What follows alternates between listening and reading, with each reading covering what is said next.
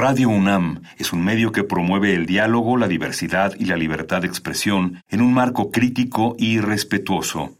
Los comentarios expresados a lo largo de su programación reflejan la opinión de quien los emite, mas no de la radiodifusora.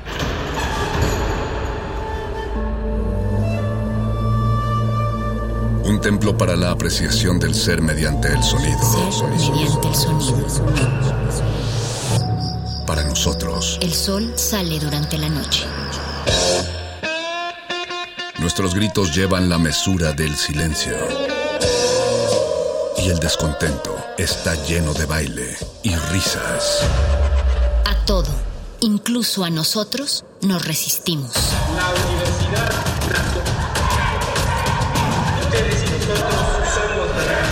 Resistencia modulada.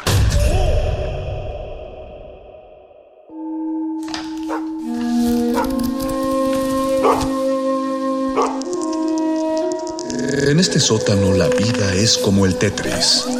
Si haces algo bien, desaparece. Pero tus errores se acumularán hasta hacerte perder. Hay quien dice que la vida solo te da una oportunidad. Aquí, siempre tendremos otra vida. El calabozo de los vírgenes.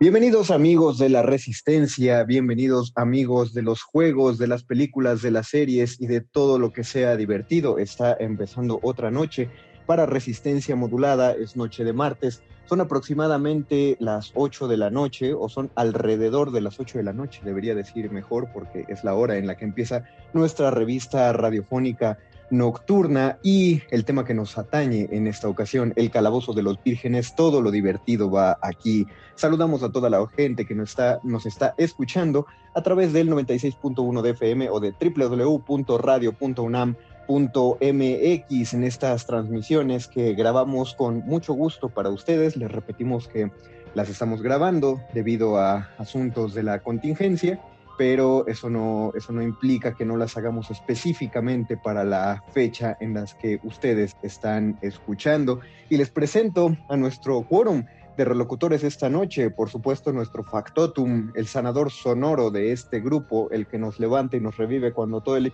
el HP ya cayó bajo cero. Paquito de Pablo, bienvenido Paco.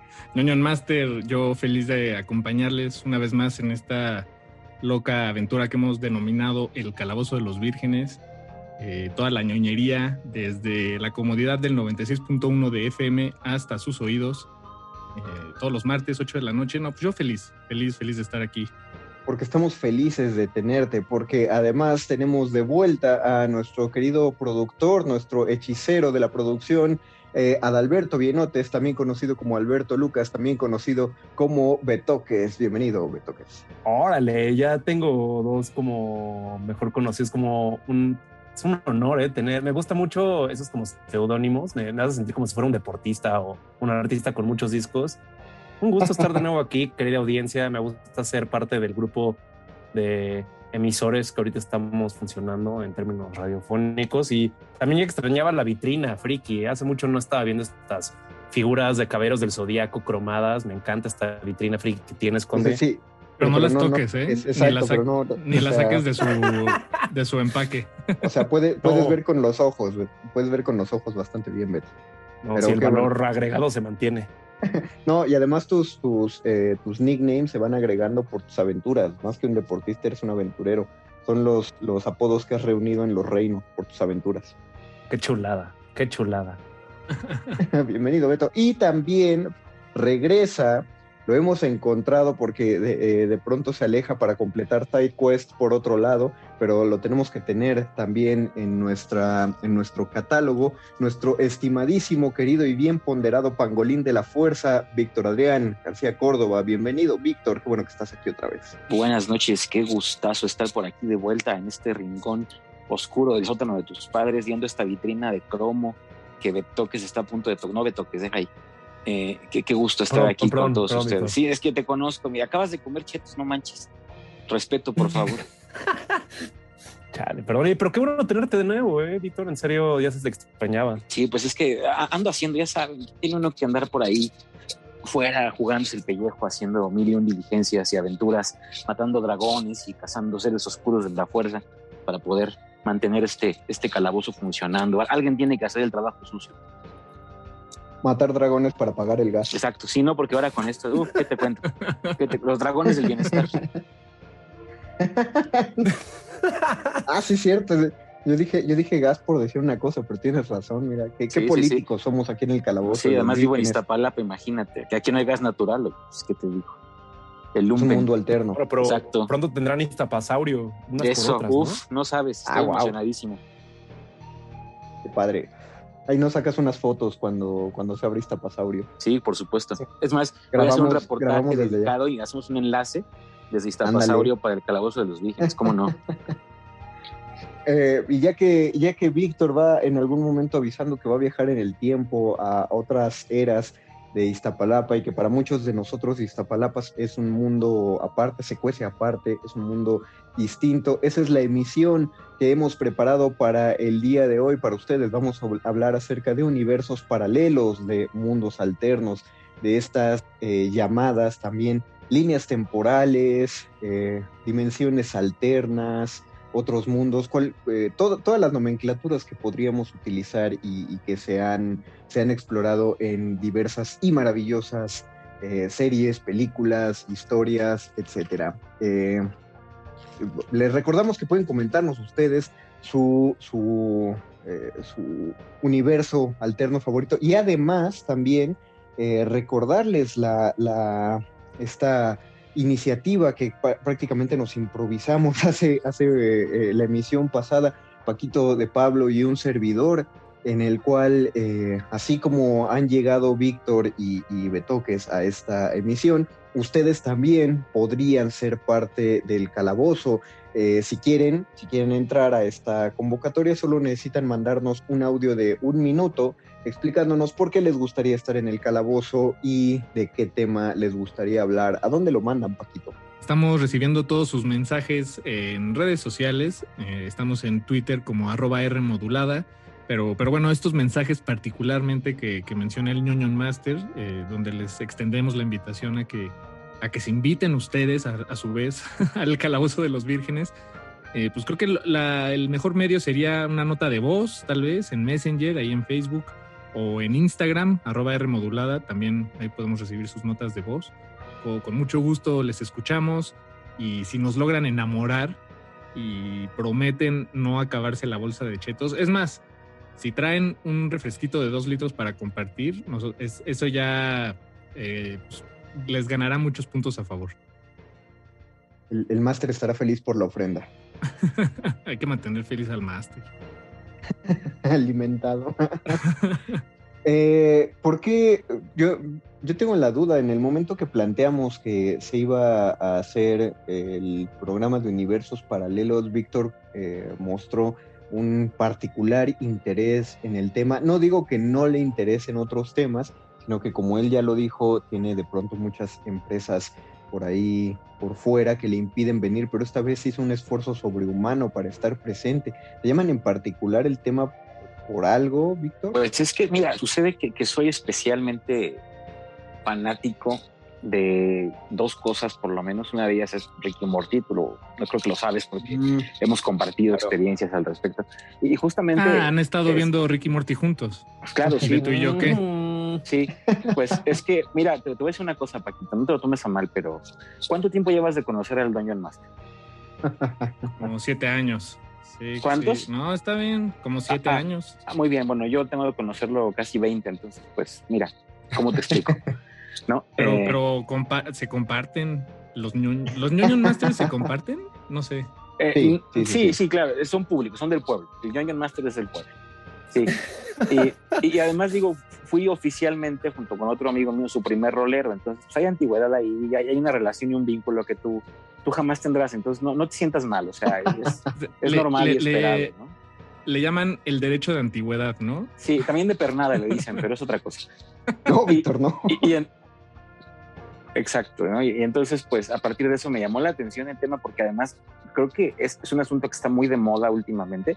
Ya de por sí el concepto de, de universos paralelos o de multiverso, que ya, ya he, he visto yo personas dedicadas a la ciencia y, y en general desde el ámbito serio, quiero decir, no solo desde el mundo friki, desde el mundo eh, de la ficción, sino, eh, eh, digamos, gente que, que estudia seriamente estas cosas, que ya de hecho es una convención llamarle multiverso. Hay una, hay una, un acuerdo que parece decir que, que sí, que es posible, que es una probabilidad dentro de la infinidad del universo y que, que haya más de uno, ¿no? Hablemos de agujeros de gusano y esas cosas que alguna vez sonaron mucho. Entonces, pues, por supuesto que ya es un tema que está como aceptado y, se ha vuelto muy relevante últimamente. Me imagino yo que, necesidad obligada de la creación de ficción reciente, ¿no? Y, además, insisto, es un tema que ha estado por ahí presente. Recientemente se ha vuelto más al hype, posiblemente por algunos trabajos cinematográficos, ¿no? Y, de, series y esto. Pero lo cierto es que siempre ha estado en el ideario colectivo y para mí es un tema especialmente interesante porque justo eh, es bastante lógico pensar que en un universo infinito, digamos, pues tendría que haber infinitas posibilidades de algo, ¿no? Y e incluso no solamente universos paralelos, sino vidas paralelas, ¿no? Quién sabe si no en toda esta vastedad del universo hay otro planeta parecido a la Tierra donde hay un sujeto parecido a mí que conoce a sujetos parecidos a ustedes y hacen un programa de radio parecido a este, ¿no? Entonces, eh, es, vamos, es posible, es probable, no, no hay una razón para que eso no ocurra. Por lo tanto, pues es un tema apasionante, al menos para mí, no, no sé para ustedes qué tal, qué les parezca este tema. Ahorita que mencionabas acerca de, muchos, muchas posibilidades existiendo en un universo, esa es la cuestión con el multiverso, ¿no? Con la, la vastedad del universo que conocemos, supuestamente ninguno de esos universos debería estar contenido en este. O sea, lo que, lo que a mí me vuela la cabeza es que de existir un multiverso, significa que si este universo es infinito, los otros universos no están dentro de este, sino que existen de una forma particular, cada uno en su, en su plano, en su línea dimensional o temporal, y cada uno de ellos tiene la misma extensión que nuestro universo, ¿no? Supuestamente dentro de esto. Pero ahorita que mencionabas acerca de una, de una variante, como, como decían en la serie de Loki, me acordé del, de las primeras teorías que surgieron cuando se descubrió la antimateria.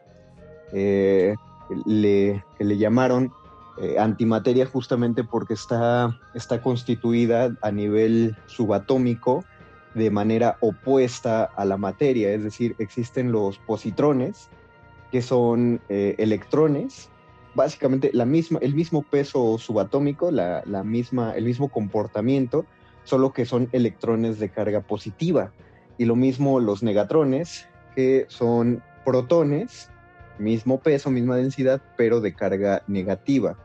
Y entonces, según planteaban las primeras teorías, en algún punto recóndito del universo existía una especie de espejo donde la materia completa estaba formada de antimateria. El problema es lo que pasa con la observación, porque se descubrió que cuando un electrón y un positrón se encuentran, cuando chocan, los dos eh, desaparecen, ¿no? lo, lo, cual va en contra de, de, los fundamentos de la materia, de que la materia no se crea ni se destruye, solo se transforma.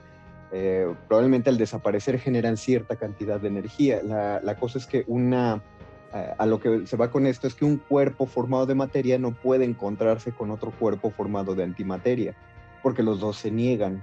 Eh, y de ahí algún loco, como suelen ser los, los físicos cuánticos y los astronómicos, indicaría que si en lo más recóndito del universo existe un universo de antimateria, pues probablemente sea, pues como lo dije, un espejo del, del universo que conocemos, solo que formado con, con la carga opuesta.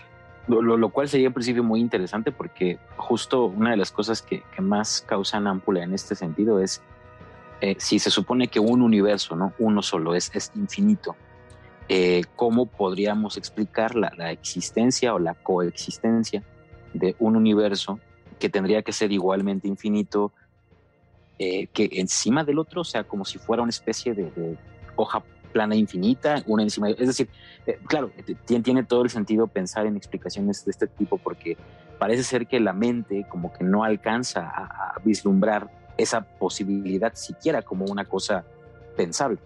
Es, todo esto que, mencionan camaradas me recuerda a la paradoja del hotel de Hilbert y creo que es un gran ejemplo que, que valga la redundancia, ejemplifica eh, esto que mencionan, cómo puede haber universos eh, coexistiendo de, al mismo tiempo y ambos siendo infinitos, ¿no? Y es que la paradoja del hotel de de Hilbert de alguna forma explica cómo es posible que existan distintos tamaños de infinitos. Y sé que esto suena muy raro, eh, pero permítanme explicarlo eh, como lo explica la paradoja. Imagínense que tienen un hotel con un número infinito de habitaciones. Todas están ocupadas. Entonces, si entra una persona, eh, bueno, y llamémosle a ese número infinito de habitaciones n, ¿no? claro. Eh, ah, si entra un... No. no, no, pero esto está muy sencillo, está muy, muy sencillo. Ahora, entra una persona nueva y dice, oigan, estoy buscando eh, acomodarme, ¿no? Quiero pasar la noche aquí. Entonces, el gerente del hotel le dice, claro que sí, tenemos todas las habitaciones ocupadas, pero también tenemos una libre, ¿no? eh, que es, llamémosle la N más 1. Entonces, ya eh, podríamos decir que como todas están ocupadas, pero surgió esta nueva N más 1, solo sería cuestión de pedirle a todos los, los eh, huéspedes que se muevan, que se recorran una habitación a la izquierda, si quieren. Entonces, los que están en la 1, en las, en las habitaciones, o bueno, más bien los que están en las habitaciones de números nones, se mueven a las habitaciones de números pares, y los que se mueven a las habitaciones de números pares, se mueven a las habitaciones de números nones tengan ese dato claro y muy presente porque ahora piensen en esto. Okay. El número de habitaciones, como se los dije al principio, es infinito. Entonces, el número de habitaciones pares también es infinito. Claro, claro. Al igual que el número de habitaciones nones. Pero el número de habitaciones, el número infinito de habitaciones pares es la mitad del número infinito de habitaciones nones. Ambos, si lo sumas, te dan n eh, el, el, la n del principio. O sea, en, en realidad lo, el número de habitaciones infinitas pares es n sobre 2, al igual que el número de habitaciones infinitas nones. Esta es como una manera de entender cómo es posible que, o sea, el, el infinito es más bien un concepto, pues, si, si, lo puedo decir así, si lo estoy entendiendo bien, y no tanto un número. O sea, no, lo, no hay que entenderlo como un número. Entonces, por eso puede haber distintas distintas eh, extensiones o volúmenes, no sé si volumen sea una palabra que aplique, por lo menos para imaginarlo, sí, volúmenes de infinitos. Y entendiéndolo así, con la paradoja del hotel de Hilbert, por lo menos le da más espacio, le da como a mi mente, siento yo, las herramientas de comenzar a imaginar cómo se vería un universo paralelo, contenido dentro de otro universo, a su vez. Puta. Sí, es en, adelante, Víctor. Hay una diferencia que me parece interesante señalar entre el concepto de infinito, que efectivamente creo que es un concepto eh, tan abstracto como, o sea, como quieran, pero hay una diferencia entre infinito e indeterminado, que, es, muy diferente. Por ejemplo, claro, asumimos que, y es casi es un, un axioma, que el universo es infinito, Claro, por, porque no hay manera eh, humanamente posible de calcular sus lindes. Es decir, eh, asumimos que es infinito porque no tenemos manera de probar su límite. Pero en realidad eso no es que sea infinito, solo es que su extensión es indeterminada. No, no podemos conocerla. Y, ojo, porque eso puede constituir un sesgo muy importante eh, racional. El hecho de que la mente humana sea incapaz de concebir un concepto no niega la existencia de ese concepto. Es decir, que nosotros no podamos imaginar dónde acaba el universo, pensarlo o razonarlo, no quiere decir que el universo no tuviese, en caso probable, un fin. ¿sí? Es, es, una diferencia, claro, todo esto lo estamos pensando desde la perspectiva de un Homo sapiens sapiens con sus alcances mentales, racionales y cognitivos. Pero, pero bueno, esto también implicaría pensar que no seríamos la única especie consciente en este universo y quizá hay, alguna otra que pudiera concebir esto de una manera más práctica y mejor, quizá pensando en esta, en esta paradoja del hotel, porque curiosamente tú dices que el número de habitaciones pares es n sobre 2, pero si lo pensamos eh, matemáticamente y lógicamente e, es imposible dividir el infinito. Y sin embargo, tú para, para explicar eh, este concepto, insisto, abstracto y, bastante eh, peliagudo, ocupas una estrategia matemática que es impensable en términos técnicos, que es dividir algo que es infinito entre dos. Pero es muy interesante. Tienes toda la razón, solo, solo más bien lo dije mal, o sea, el infinito tendría que ser n más 1. No, pero no, no, pero, es... pero de todas formas sí se podría el n, o sea, porque estamos hablando en cuestiones matemáticas. Sí. Pero, o sea, si, el n, si el n es la constante de que siempre vas a tener más uno, o sea, ad infinitum. Pero lo interesante es que pensamos en, por ejemplo, ¿no? Tenemos, eh, eso es un decir, ¿no? 500 habitaciones, ¿no? Un decir, eso es un número cualquiera y llega una persona nueva y entonces hay que tener 501 habitaciones, ¿no? Porque hay que crear una nueva o si hay una nueva, como sea. Lo interesante es que pensamos en términos de la adición de uno, pero como tú bien señalas, de hecho mi comentario no era para nada una crítica a tu razonamiento, sino justamente un, puntal para, explicar la complejidad de este concepto.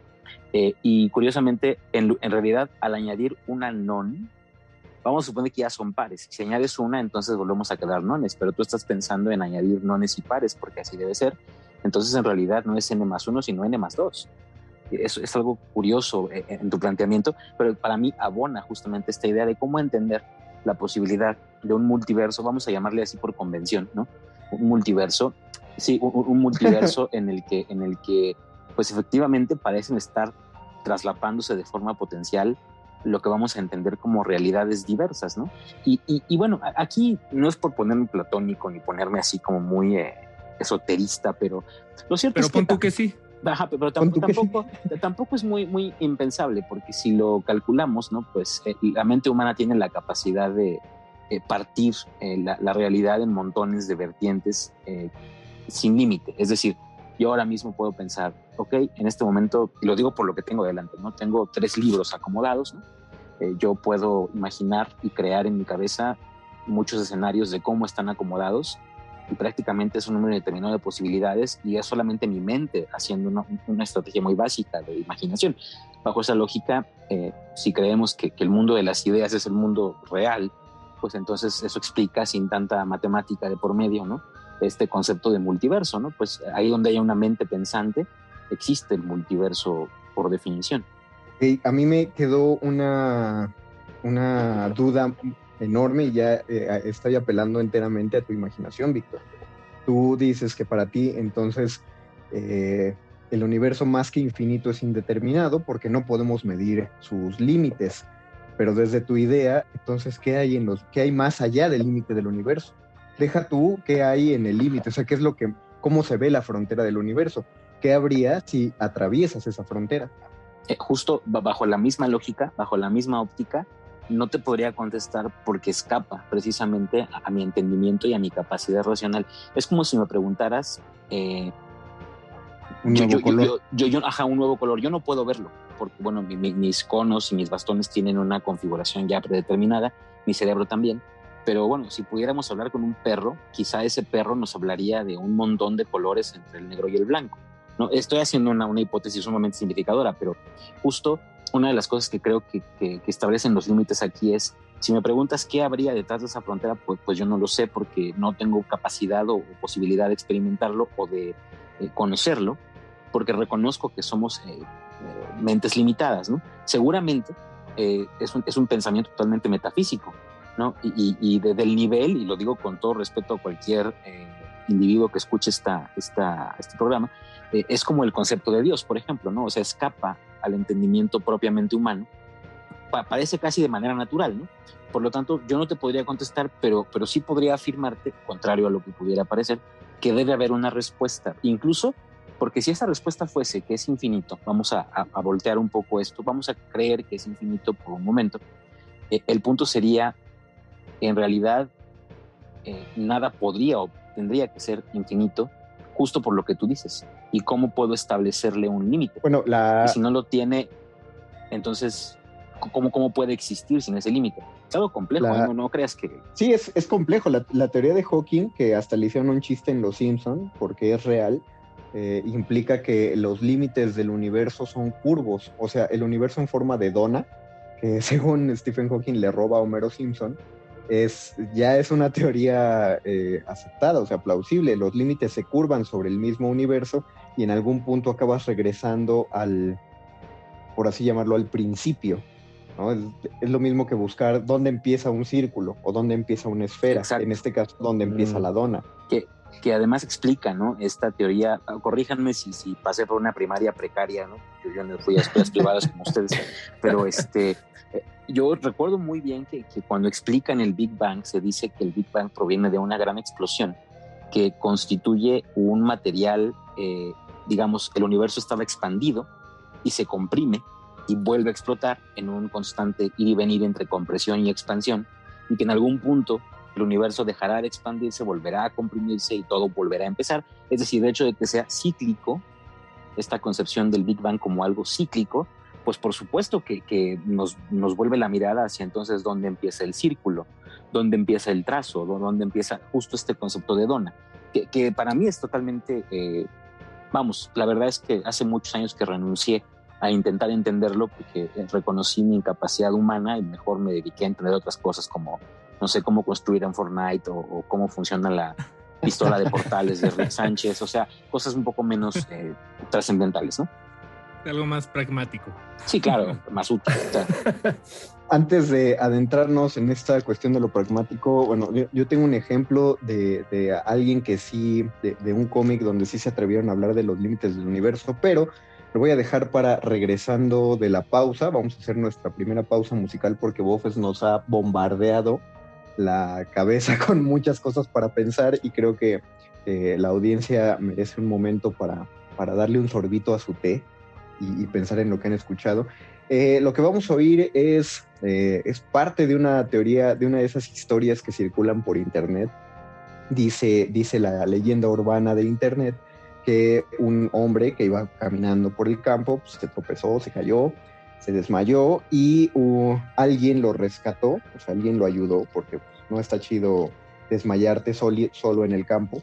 Entonces lo rescata y resulta que el hombre que lo rescata decía que trabajaba en una agencia que organizaba viajes interdimensionales, porque aparentemente hay una dimensión donde eso es tan común como, como irte a, a, no sé, a Toluca, a ver la hora a Toluca. Y entonces le permitió al hombre que se desmayó llevarse un recuerdo con él de, estas otras realidades. Y lo que él decidió llevarse de recuerdo es una cinta, un disco de los Beatles, de una realidad donde los Beatles no se separaron. Eh, y entonces supuestamente al no separarse grabaron un disco llamado Everyday Chemistry. Así que vamos a escuchar una canción de este supuesto disco que los Beatles nunca grabaron en nuestra realidad, pero sí grabaron en otra realidad. Y la canción es Anybody Else. Vamos a escuchar de los Beatles de otra dimensión. Esto es el Calabozo de los Vírgenes. Todo lo divertido de todas las dimensiones va aquí. El calabozo de los vírgenes.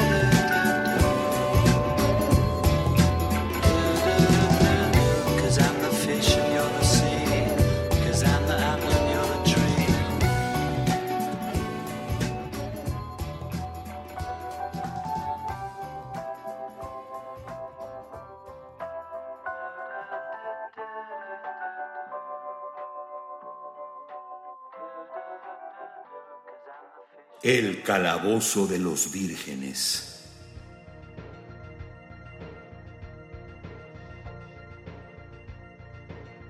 Volvemos al Calabozo de los Vírgenes. Lo que escucharon fue una canción que no debían escuchar. Así que si el FBI toca su puerta, eh, no nos conocemos, ustedes no lo escucharon de nosotros, fueron ustedes los que transgredieron la sagrada línea del tiempo al escuchar el disco que los Beatles nunca grabaron en nuestra dimensión, Everyday Chemistry, y su canción Anybody Else.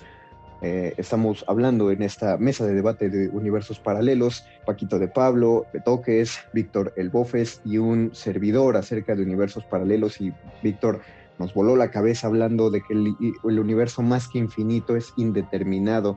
En los cómics de Linterna Verde, al ser Linterna Verde eh, el perteneciente a una corporación, a, unos, a un cuerpo policíaco espacial, dividen el espacio, el universo, por sectores, ¿no? Y cada sector es vigilado por un linterna verde distinto, lo que implica, eh, regresando a lo, que, a lo que decía Paquito acerca del, del hotel, de la paradoja, de, paradoja del hotel de quién, Paco? Hilbert, gracias. Eh, tendría que haber una infinita cantidad de linterna verdes. Pero no, hay un número muy específico de linternas verdes que vigilan cuadrantes del espacio muy especiales y el, universo para los linternas verdes sí tiene un límite y justamente ese límite le llaman el muro. Eh, cuando alguien se acerca a ese muro, generalmente no soporta la energía que el mismo muro emana y no lo mata, pero sí se desmaya y sí lo aleja y sí aparece en otro punto del universo. Es como si el muro tuviera su propia patrulla fronteriza. Además de que si tocas el muro, eh, si logras pasar la energía y tocas el muro, te vuelves parte del muro. Eh, te vuelves parte de las criaturas que en algún momento estuvieron vivas y ayudaron a contener los límites del universo. Pero sí, sí se rompió la barrera del universo, la rompió Karl Reiner, eh, uno de los linterna verdes más poderosos y quien se volvió linterna blanca. Y del otro lado del muro están los, los nuevos dioses, a los cuales pertenece Darkseid, eh, que ya vieron la, nueva versión de la Liga de la Justicia, y donde ellos viven como en su propia realidad, es decir, dicho de otras palabras y simplificándoles un montón, eh, varios, todo el ómnibus de, de Linterna Verde, eh, más allá de los límites del universo, hay otro universo. Eh, siguiendo la, la pregunta que le hace Víctor, entonces, porque si existen universos paralelos, pues la, la pregunta sería, si no están contenidos en nuestro universo, pues cómo llegamos a ellos, ¿no? Que es, que es lo que de las últimas cosas que dijo Hawking y lo dijo muy triste, que era, es, es altamente posible la existencia de ellos, pero es también completamente imposible que lleguemos a entrar en contacto con ellos. Hasta parece que solamente resistió la vida que tuvo para poder decir eso en los últimos momentos. Es que pensar en la tecnología que, que se necesita es... eh, Bueno, es que deja tú la tecnología, o sea, más bien, tal vez esa tecnología ni siquiera se ve en forma de, de fierros, ¿no? Tal vez eh, es el, el- lo, lo que secreta una rana en su espalda en medio del Amazonas, lo que nos permite cruzar, o no sé. Ah, wow. Eh, o sea, eso, eh, Oh. eso, eso puede ser la tecnología, no sabemos. Tal vez. O, Tecnología sin el tech. O- o tal vez la literatura misma es una. Digo, esto ya está muy, muy. Se ha dicho ya mucho desde hace mucho tiempo. Pero pues tampoco está muy loco pensarlo, ¿no? Que tal vez la literatura misma eh, sí es la tecnología hecha y derecha para acceder a esos portales Ah, por wow. lo menos lo mejor que lo podemos hacer, ¿no? Eh, por ahí hay, hay una frase, la verdad no recuerdo quién la dijo, y, y no la estoy diciendo al pie de la letra, pero, pero, pero me resonó mucho conmigo, y es que el, el multiverso o la idea del multiverso es una... es un prop de cine. ¿Cómo podría traducir prop de cine? Un, un, Eh, No, eh, prop es tal cual la palabra, porque no hay como. Se usa también en el español. bu- Bueno, exacto. Es un anglicismo. Ajá, es una. Pues sí, o sea, es, es un, es un es un aparato, una herramienta eh, narrativa que nos permite explicar las cosas que de otra forma no se podrían explicar. Es decir, el universo mismo es la herramienta para explicarse a sí mismo el, un- el universo. Changos. Oigan, ¿y creen que podríamos hablar de una constante, tanto en universos paralelos como en este y todo, que es la fuerza gravitacional? ¿O, o bajo el mismo principio, bueno, bajo el mismo argumento de Víctor, realmente no, no, no sabríamos y no podremos comprenderlo bajo esta, eh, bajo esta indeterminación? Puta, pues dicen los físicos y si no creen en Dios, sí creen en las cuatro fuerzas fundamentales de la, de la existencia y la fuerza gravitacional es una de ellas. Pero siguiendo lo que dice Víctor, o sea, esa es nuestra concepción del mundo y probablemente sea la concepción de nuestro mundo, porque claro, nos encanta pensar en multiversos, como que hay un universo donde Betoques es metalero, ¿no? Y Betoques es el que dirige Metálisis, claro, y la teoría es muy interesante, pero hay, o sea, también tendríamos que tomar la posibilidad de que exista un universo donde no se rigen por las leyes de la física, que sí se rige nuestro universo. Mm. Sobre todo en un universo en el que, eh, digo, y esto es bien importante también, un universo donde no existe Betoques. Ay Dios, qué horror. que, que es, que es curioso justo porque siempre pensamos, ¿no? En, en un universo paralelo yo sería tal cosa, ¿no? Claro, porque es, es muy interesante pensarlo así, pero también hay que concebir, siempre he pensado que es un razonamiento de cierta forma muy eh, egocéntrico pensar que en un multiverso tendríamos, claro, eh, claro, tendríamos el privilegio de existir cuando posiblemente seamos un error en este, ¿no? Y entonces Ay, en un universo más desarrollado posiblemente no existiríamos. Digo, eh, eso son ideas mías, ¿no? Eh, totalmente discutibles, pero, pero siempre he pensado eso, ¿no? Porque uno tiene que asumir que la realidad de un multiverso tiene que ser tan aburrida, entre comillas, como esta, ¿no? Y pero siempre nos gusta pensar así, ¿no? En un, en un universo paralelo quizá yo sería, no sé, eh, director de Radio UNAM, ¿no? Pues, pues sí. ¿por qué? O sea, que, que, que, pero pensando además, a lo mejor podría ser otra cosa mucho más interesante que humano, ¿no? No sé. Bueno, es que es, una, una cosa que... Que, eh, que- que eso es lo que Ricky Morty, creo yo, como, como propuesta eh, narrativa y estética, eh, y bueno, y de, de todo un una, eh, aglomerado de, de- de ideas traducidas en una caricatura, pues creo que ataca muy bien la idea del multiverso, porque según Ricky Morty, existen todos esos que acabas de decir y muchos más, ¿no, Bofes? Es decir, existe el universo en el que eres director de Radio UNAM y existe el universo eh, en el que eres director de Radio UNAM, pero tienes cabeza de huevo. Eh, porque, en- porque los universos, porque son infinitos, ¿no? o sea, de pero, verdad. Pero fíjate, e- ese planteamiento de Ricky Morty que es muy interesante porque en, alguno, en algunos capítulos donde hace alusión a eso, dice, por ejemplo, ¿no? que e- él existe en, en infinitos universos con infinitas posibilidades y te demuestran cómo hay, hay de repente un, un universo en el que hay unos teléfonos eh, llamando A a, las pizzas. para que les lleven humanos, ¿no? Ajá, Sí. eh, eso, claro, claro, pero ojo, ojo, porque aquí lo, lo que pareciera estar de relieve, que, que no, no, no es una crítica, sino es algo que llama la atención y tiene que ver con lo que te decía de los límites de nuestro cerebro. En realidad lo que Rick Sánchez plantea no, no son universos múltiples o paralelos, sino versiones de un mismo universo. Es decir, en el que, en el que yo exista en todos ellos, a veces con cabeza de huevos, con cabezas de mosca, u otras en forma de teléfono o de pizza, lo, lo que establece es, eh, digamos que son las mismas entidades en diferentes versiones, lo cual, y esto lo digo, amo la serie, me encanta, pero también tendría que decir que en realidad no, no se parece a mi concepto de universos paralelos justo por lo que te digo, porque acaba amarrando su existencia o la concepción de este concepto al, al individuo que lo percibe. O sea, un universo paralelo tiene que girar en torno a mí como si este mismo lo hiciera, cosa que pues, evidentemente no es así. Pero, pero aún así, lo interesante es que, de hecho, es la única forma en la que podemos concebir este concepto de multiverso. En la serie de Loki lo demuestra de manera muy, muy inteligente. Te, te proponen que hay un... eh, ¿Puedo spoilear? Sí, ya, Sí, no, ya pasó tiempo suficiente. Ah, espera, Sí. espera, Beto, Beto, ¿ya la viste o la vas a ver?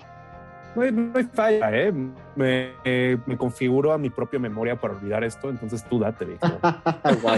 No, en, realidad, en realidad es algo muy, muy obvio. Esto hasta salió en los banners, entonces tampoco voy a revelar el hilo negro. Pero hay un Loki que es un, es un caimán, ¿no? Por ejemplo. Pero, pero entonces es asumir que, que en cada variante posible temporal, ¿no? Hay un Loki. Lo cual, insisto, tiene mucho que ver con eh, el- la perspectiva de, de- del- eh, como dicen, ¿no? Está in the eye of the beholder, porque parece ser que nos cuesta mucho trabajo concebir estos multiversos en los que somos tan irrelevantes como lo somos en este. Porque lo cierto es que eh, si pensamos que el universo fuese infinito barra indeterminado, en realidad la existencia de un individuo como nosotros, por muy prominente que sea o que seamos en, este, en esta tierra, es ante el infinito completamente irrelevante. Incluso todo lo que podemos conocer, el conocimiento acumulado del hombre más sabio del mundo, quien sea, es irrelevante en comparación con todo lo que no sabe del universo. Y sin embargo nos atrevemos a pensar que en un universo paralelo un planeta como este podría siquiera existir, una galaxia como esta. Para mí eso es muy interesante y, y desde mi perspectiva muy personal da cuenta de, de en realidad que el concepto de multiverso más que ser un concepto eh, de expansión es un concepto de compresión. O sea, lo que queremos es que toda nuestra imaginación quepa en un concepto, tan limitada como sea esta imaginación, y en lugar de pensar en la verdadera expansión que sería en un universo paralelo, cualquiera que este sea, posiblemente no haya nada parecido a lo que hay en este. ¿Por qué tendría que haber? ¿Por qué tendría que haber una relación entre estos multiversos? Que, que ojo, no es lo mismo hablar de multiversos que de multidimensiones, porque son, me parece que dos cosas distintas.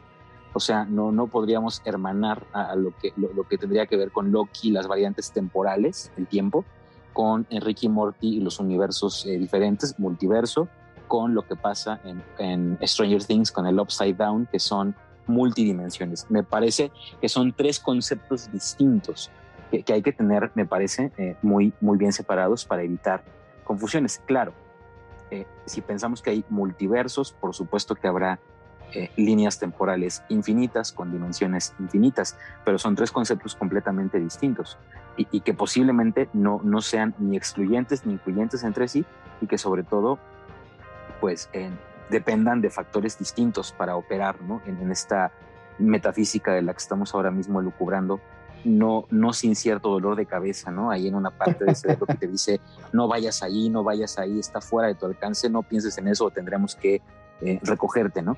Eh, entonces, pues eh, para mí eso, es lo interesante, que siempre hay una relación o tiene que haberla con, con el universo que sí conocemos, ¿no? Curiosamente, es como, sí, como decir, el universo gira a mi alrededor, que, ojo, pues no tenemos otra alternativa porque en realidad, pues sí, el universo gira alrededor de quien lo interpreta y quien lo ve. Eso es un hecho indiscutible. Quiero, quiero regresar a la, a la idea de Paco, eh, porque finalmente hay historias de fantasía que sí parten de una cuestión eh, tanto de universo paralelo como de otro punto temporal y como de otro punto espacial. Es decir, eh, George Lucas definió muy bien dónde estaba su creación y cuándo ocurrió. O sea, para nosotros es futurista, pero si lo vemos de manera estricta, es retrofuturista, porque nos lo dice la primera palabra de la película, hace mucho, mucho tiempo, en una galaxia muy lejana. Es decir, en teoría, en teoría, eh, no sé, duro de matar ocurre en el mismo universo de Star Wars, solo que Star Wars está ocurriendo en una galaxia, o, o, ocurrió hace mucho tiempo, pero en una galaxia muy lejana. Eh, pero, pero ojo, porque si ocurrió hace mucho tiempo en una galaxia muy lejana, entonces es muy probable que esté ocurriendo justo ahora, porque recuerda que no, no, no, la no, velocidad de la luz y todo lo, aquello. Lo estaríamos viendo hasta ahorita. Sí, claro, por eso la película la estás viendo ahora. Ah. O sea, él nada más puso una cámara en el bueno, un chorro de cámaras en el espacio. Claro, no, Lu- Lucas no mintió, por Dios. Lucas no mintió jamás. O sea, el, el CGI eso ya es cosa de la modernidad. Pero, eh, y otra es, por ejemplo, las crónicas de Narnia.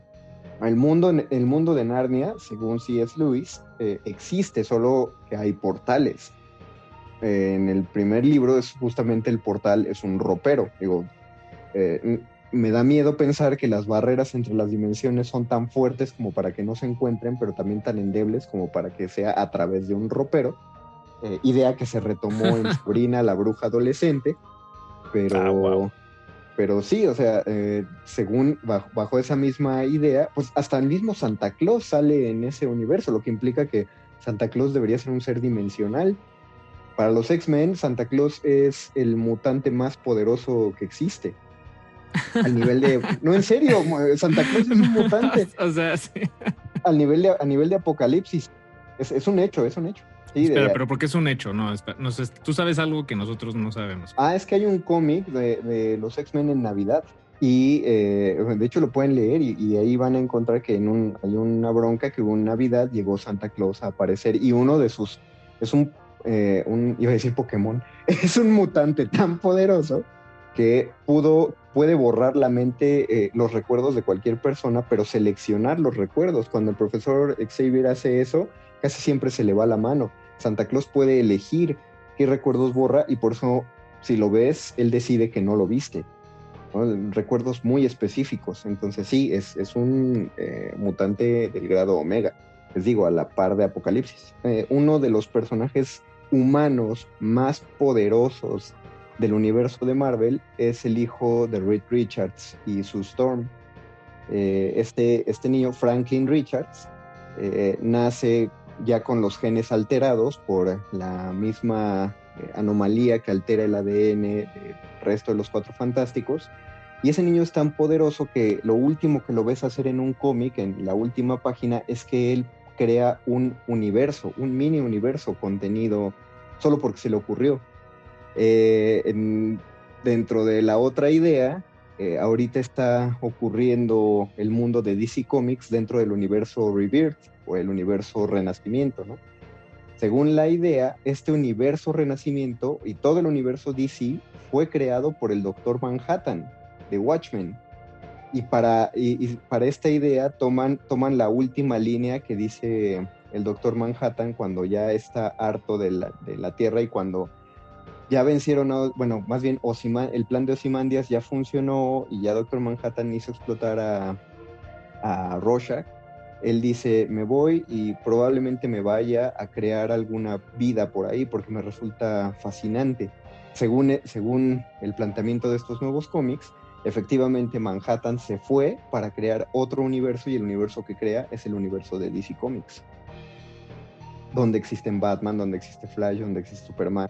Él, los creó, pues.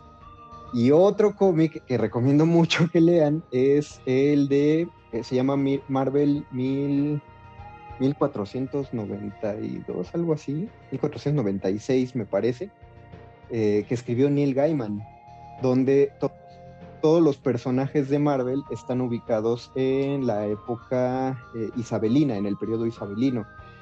Pero hay una anomalía temporal va a ocasionar que su universo se destruya. Eh, y se destruyó porque Watu, el vigilante, que es el personaje que salió, en, o que pu- pueden ver en la serie de What If, la nueva de Disney Plus, eh, él interfirió en lo que ocurría porque los vigilantes no pueden interferir y entonces de regalo los demás vigilantes le dan ese pequeño universo Marvel y se lo regalan a Watu y Watu se lo guarda en el pecho.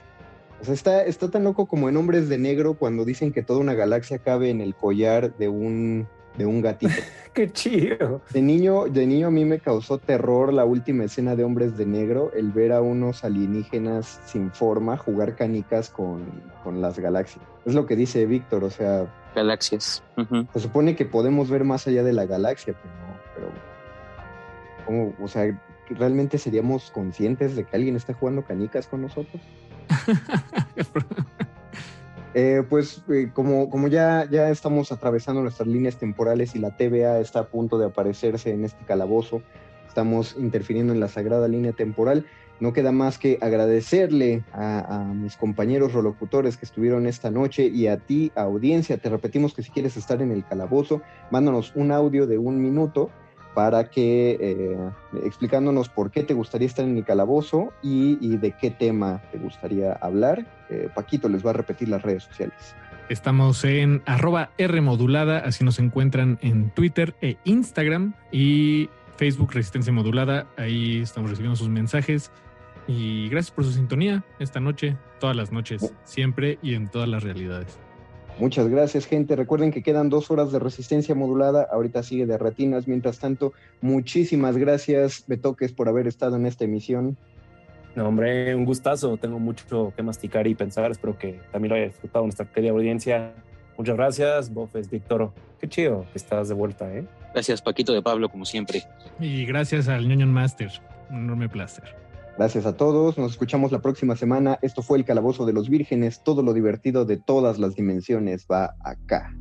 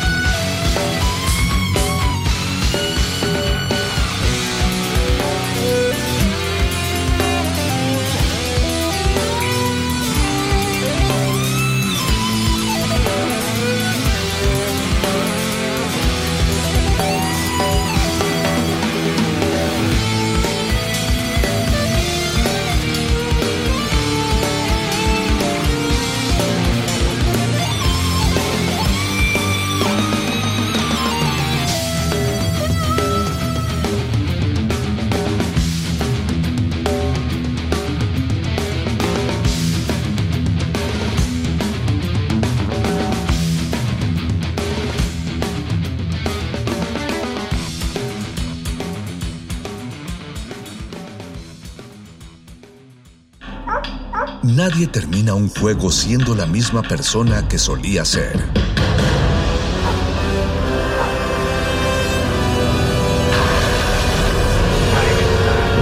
Seamos alguien más. Solo hay dos momentos excelentes para ver una película. El primero fue hace 20 años, en su estreno. El segundo gran momento es hoy. De retinas. De, de- de- de retinas.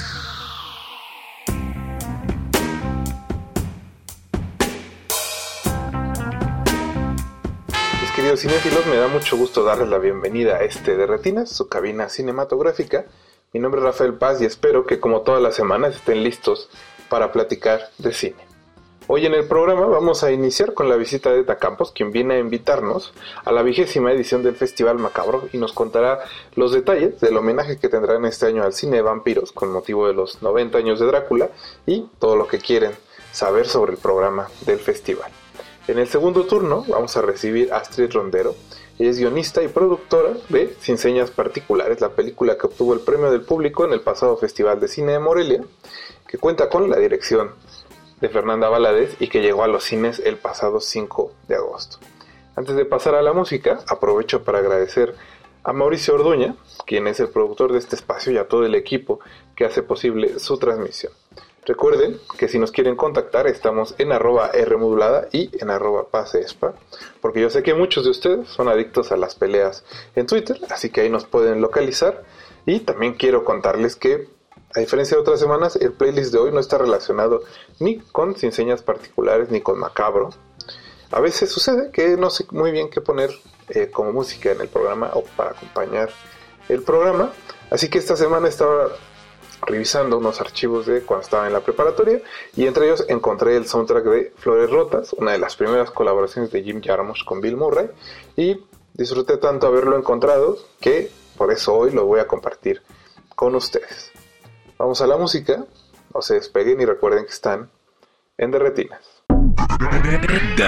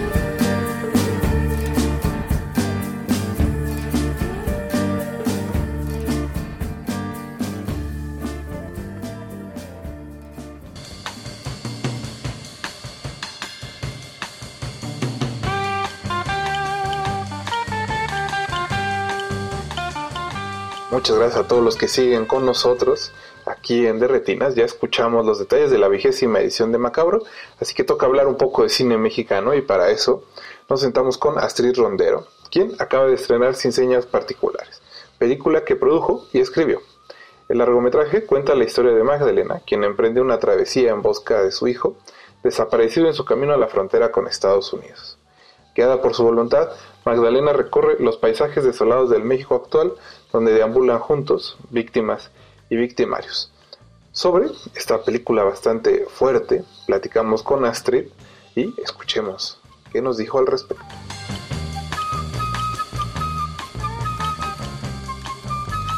Eh, Astrid, sí que quería iniciar preguntándote algo bastante básico, que es cómo surgió el proyecto. Eh, entiendo que tú y Fernanda, eh, además de ser pareja creativa, también son pareja en la vida real y que bueno, eso se ha extendido a lo largo de bastantes años.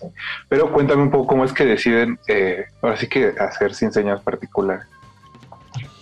Pues mira, surgió primero con un cortometraje que fue la tesis de Fer de, del CCC yo soy de, soy más chica que Fernanda, pero soy de varias generaciones antes que ella, pero del CUEC.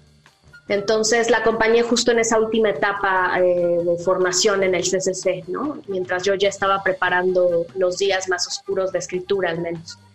Y, creo que fue después de, de, ese corto, digo, trabajamos la idea desde entonces juntas y fue desde, desde, desde el corto como que había esa necesidad de parte de ella de, de hacerlo un largometraje, ¿no? Como todas las tesis y todos los proyectos escolares, eh, Fernanda sintió que no tuvo los elementos suficientes o la madurez suficiente incluso para poder contar eh, lo que quería contar en el corto. Y creo que lo que fue muy interesante fue que eh, fue un poco como una negociación entre las dos, porque yo soy muy de, para mí es muy importante la experiencia de filmar, ¿no? o sea, el acto de filmar, más allá de otras consideraciones, ¿no? Y lo que a mí me preocupaba era como repetir una experiencia que ya habíamos vivido previamente, ¿no? Entonces creo que lo que nos llevó a decidirnos finalmente fue que eh, primero la violencia seguía, seguía, ¿no? No había sido un síntoma nada más de la guerra contra el narco de Calderón, ¿no? Entonces ya para esas fechas eh, nos quedaba muy claro que era una cosa que, que seguía avanzando y por otro lado, creo que lo que nos hizo eh, convencernos, o que me hizo que me convenciera Fer a mí más bien, de reescribir, fue que sentía como que efectivamente la historia central del cortometraje se mantiene hasta sin señas particulares, pero la, digamos que la dimensión de la crisis eh, humanitaria que vivimos, obviamente en un corto no habíamos podido tocarla, ¿no? Pero además de que no habíamos podido tocarla en el corto, creo que sí nos había faltado mucha maduración y mucho entendimiento de muchas cosas como para poder contar una historia más amplia. Y esa promesa, esa, esa sensación de que podíamos hablar, sí de esa misma historia, pero hablando también de la tragedia del contexto, como que esa fue la promesa que nos llevó a, volver a reescribir el guion para, para hacer sin señas particulares un poco sobre esta, esta dinámica creativa, porque hasta donde recuerdo, eh, en los días más oscuros de nosotras, Fernanda funcionaba como tu productora y aquí intercambian un poco el papel, ¿no? Ahora ella dirige y tú produces. Entonces, ¿cómo, ahora sí que, cómo se da esa dinámica? ¿Quién se, cómo se organizan? Pues mira, sucedió muy desde el inicio porque yo la conocí justo cuando estaba terminando mi tesis del CUE y un poco de los síndromes horribles que pasan en las escuelas es que los productores creen que su trabajo es como más de, de hago la película, la filmo y me voy, ¿no? Y la mayor parte de los estudiantes como directores nos quedamos con nuestros cortometrajes pues a medio terminar, sin postproducción, etcétera. Y cuando empecé yo a trabajar con ella, ella llegó justo en esa etapa. De hecho, ella llegó a trabajar en, en, en, Aguas Quietas con, como script, ¿no? Entonces fue a partir de esa experiencia que los, digamos que eh, ese cortometraje, ella lo culminó como productora porque ella fue la que me ayudó a hacer todo el proceso de postproducción y conseguir fondos y todo el proceso que es una película, ¿no? Lo que es que en las escuelas luego nos hace falta entender esa parte. Y, y, entonces como que se quedó algo muy natural. Cada vez que yo filmaba, pues ella producía y cada vez que ella... Eh, filmaba, pues yo producía. De hecho, sus cortometrajes, siempre había un productor también del- de la escuela en turno, porque es muy importante que se formen en las escuelas así. Pero bueno, pues la que resolvía financieramente, la que, etcétera, pues era yo. Y, y era una cosa interesante porque desde siempre nos, o sea, no podría yo decir que nada más lo hago yo sola, ¿no? Es una cuestión de mancuerna. Eh, estamos en todo el proceso, Rafael. O sea, es una cuestión de, no podríamos a veces separar con claridad qué hace una y qué hace la otra, porque estamos en todo el proceso desde la, de quién surge la idea, desde la escritura, el financiamiento, este, el desarrollo, todo el rollo, o sea, todo, el- todo lo que implica una película, luego la postproducción, la edición, por ejemplo, yo edito mucho, Fer también le entra a la edición, o sea, es un, como un proceso como muy en conjunto. Entonces, eh, más bien nos nombramos así porque una de las cosas creo que más importantes que me enseñó Fernanda cuando la conocí, que era algo que yo desconocía, era la importancia de que yo misma fuera mi productora, ¿no? O sea, la importancia de que si tú eres productor, si tú sabes cómo financiar, si tú sabes cómo levantar una carpeta, cómo presentarla, los foros, todo ese rollo, pues en realidad nunca dependes de nadie, ¿no? Entonces creo que ese fue como el, el pri- el primer gran, eh, lo, que más nos unió al inicio y es algo que hemos estado haciendo hasta ahora. Eh, no es una forma muy tradicional de trabajar, eso es importante, sí es una mancuerna en, en todos los sentidos, pero bueno, creo que nos, la forma más sencilla de definirla hasta entonces había sido quien una produce y la otra dirige y viceversa, ¿no? Sí, justo eh, porque, digo, sin, sin dar nombres ni, ni nada, sé que hay cineastas que son este bastante férreos con sociedades, entonces justo este asunto de ceder les cuesta un poquito y por, ahí- por eso preguntaba. Pero eh, Fernanda, ya pasando a temas un poco más serios, como bien dices, eh, el narcotráfico ha ido ocupando espacios temáticamente desde hace 12, 15 años en el país de manera constante y creo que desde hace algunos años eh, uno de los debates que están relacionados justo a ese tema es quién cuenta qué historias y, o quién tiene derecho a contarlas, ¿no? Que es también muy importante. Entonces, eh, quisiera saber cómo, y porque creo que Sin Señas Particulares es una película muy sensible en ese aspecto, cómo trabajar esa parte de acercarse a un tema complicado, a un tema que se presta a mucho amarillismo, pero hacerlo justo con respeto y sensibilidad. Mira, a lo mejor también ese es otro de los motivos por los cuales decidimos sí continuar con, con, el largometraje. Cuando estábamos terminando el cortometraje recibimos como una, como una oleada de, de- de mensajes que los mensajes nosotros como, como, ahora sí que como realizadores, productores, gente que está al lado de las películas, eh, como que te llega de los festivales, te llega de por ahí es donde uno más o menos entiende qué es lo que están buscando ese año. Algo que nos, nos frustró mucho en aquel momento con el cortometraje fue que justo había una sensación como de ya cuenten otras historias, ¿no? O sea, ¿por qué siguen contando lo del narcotráfico y lo de los migrantes? O sea, ya cámbienle, ¿no? Y, y eso fue algo que sentimos muy fuerte con 400 maletas, ¿no? Con todo y que al final el cortometraje tuvo una mejor recibida y finalmente fue nominado un Oscar estudiantil que fue muy importante y a, los Arieles, pero el proceso de, de- de la festivaleada de ese corto a lo mejor no fue como nosotras hubiéramos deseado, ¿no? Eh, como habíamos experimentado, por ejemplo, con otros, cortometrajes previos.